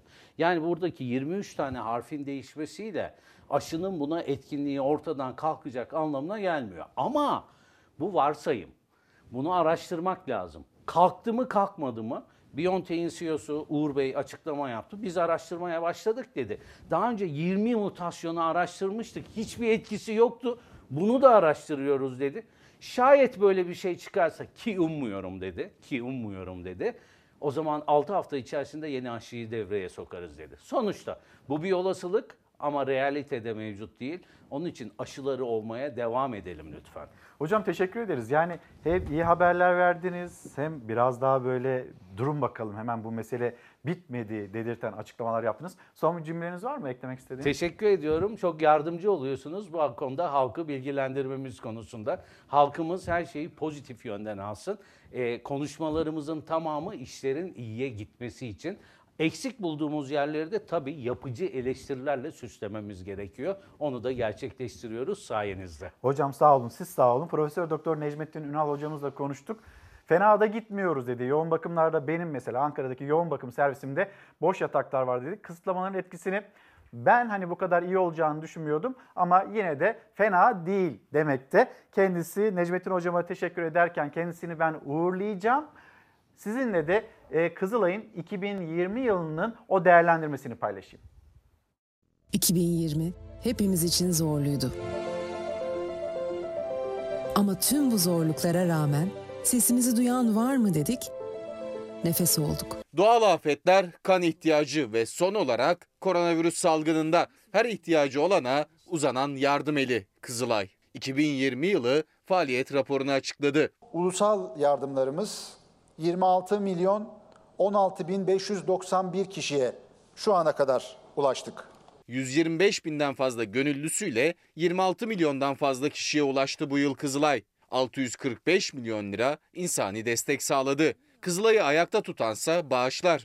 2020 yılında 1 milyon 600 bin bağışçı 1 milyar lira bağışta bulundu. 10 liralık SMS'ten milyonlarca liralık nakdi, ayni ya da gayrimenkul bağışına kadar. Kim gönlünden ne koparak verdiyse hepsine milyonlarca kez, milyarlarca kez şükranlarımızı sunuyoruz. Sadece nakdi olarak değil, kan bağışı da yapılıyor Kızılay'a. Türkiye'nin dört bir yanında ihtiyacı olanlara ulaşan kan bağışlarına salgın nedeniyle bu sene immün plazma bağışları da eklendi. Covid pandemisi sürecinde elimizdeki en etkin silahlardan birisi olan immün plazma bağışlarıyla da hastalarımızın ve sağlık sistemimizin yanında olduk. Kızılay Başkanı Kerem Kınık 80 bin hastaya immün plazma bağışlarının ulaştığını açıkladı. Herkes için olduğu gibi Kızılay ve gönüllüleri için de zor bir yıldı. 2021'de de insani yardımlarını sürdürebilmesi için yine bağışlara ihtiyacı var Kızılay'ın. Kızılay'ımız sizlerin desteğiyle bu faaliyetlerini artırarak devam ettirecektir. Bu destan sizlerle yazıldı. Bu destan sizlerle beraber yazılmaya devam edecek. Efendim beklentilerimi konuşuyoruz ve paylaşıyoruz. Beklentim başlığı altında bir beklentimiz daha var. Ekranların kararmadığı bir ülke istiyoruz. Ve Gazete Pencere, baskı altındayım, devam edemeyeceğim. Gazete Pencere'nin manşetini okuyalım. Yeni bir kadroyla 26 gün önce yeniden Yayın hayatına başlayan Olay TV, hükümetin baskısına dayanamadığını söyleyen Cavit Çağlar'ın kararıyla kapatıldı. Çalışanlar ekrana alkışlarla veda etti. Biz izleyicimizle bir yerde buluşacağız. Ee, bizi takip edin diyoruz. Evet. Birazdan ekranımız kararacak. Ee, Teşekkür edelim Siyah- aslında izleyicilere bu Evet, zamana kadar bizi izledikleri için. teşekkür ediyoruz. Ee, y- o 26 gün yayında kalabildik 26 gerçi. gün Türk yayında. televizyonculuk tarihinin en kısa yayın evet, süresi evet, olmuş evet, oluyor evet. ama olsun bu da bir Hani anlamda tarihe not bizi- düşmek oluyor tabii ki. Hani bizi siyaha düşüren, e, bizi siyaha düşürmek e, için baskı yapanlar utansın. Bizim ayıbımız değil bu. Evet. Ee, çok teşekkürler 26 gün boyunca bizi izlediğiniz için, e, bizimle beraber olduğunuz için. Teşekkür ediyoruz ve e, yayını kapatıyoruz. Teşekkür ederim Evet. Süleyman Soylu.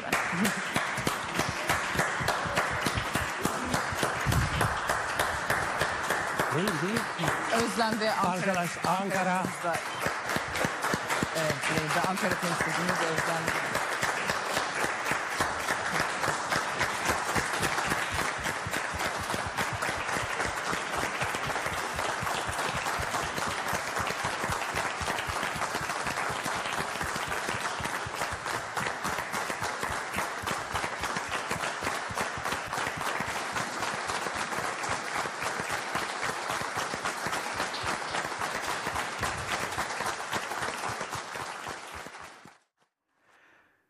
Cavit Çağlar'dan açıklama. Baskı altındayım, devam edemeyeceğim. Yayınları rahatsız etti, kapattım. Ama sonra ne oldu? 26 günlük bir yayın hayatı ve burada yayın hayatına başlayan, gazetecilik hedefleri ve ilkesiyle yayına başlayan 180 arkadaşımız, basın emekçisi, onlar işsiz kaldı.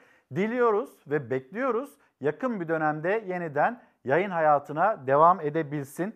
Ee, arkadaşlarımız basın hürdür, sansür edilemez anayasanın da 28. maddesi. Bunu hatırlatalım ve kaybettiğimiz bir sanatçımız maalesef bir mücadele veriyordu gırtlak kanseriyle ve hayatını kaybetti. Engin Nurşani. Sana bağlı aşk ipimi çözdün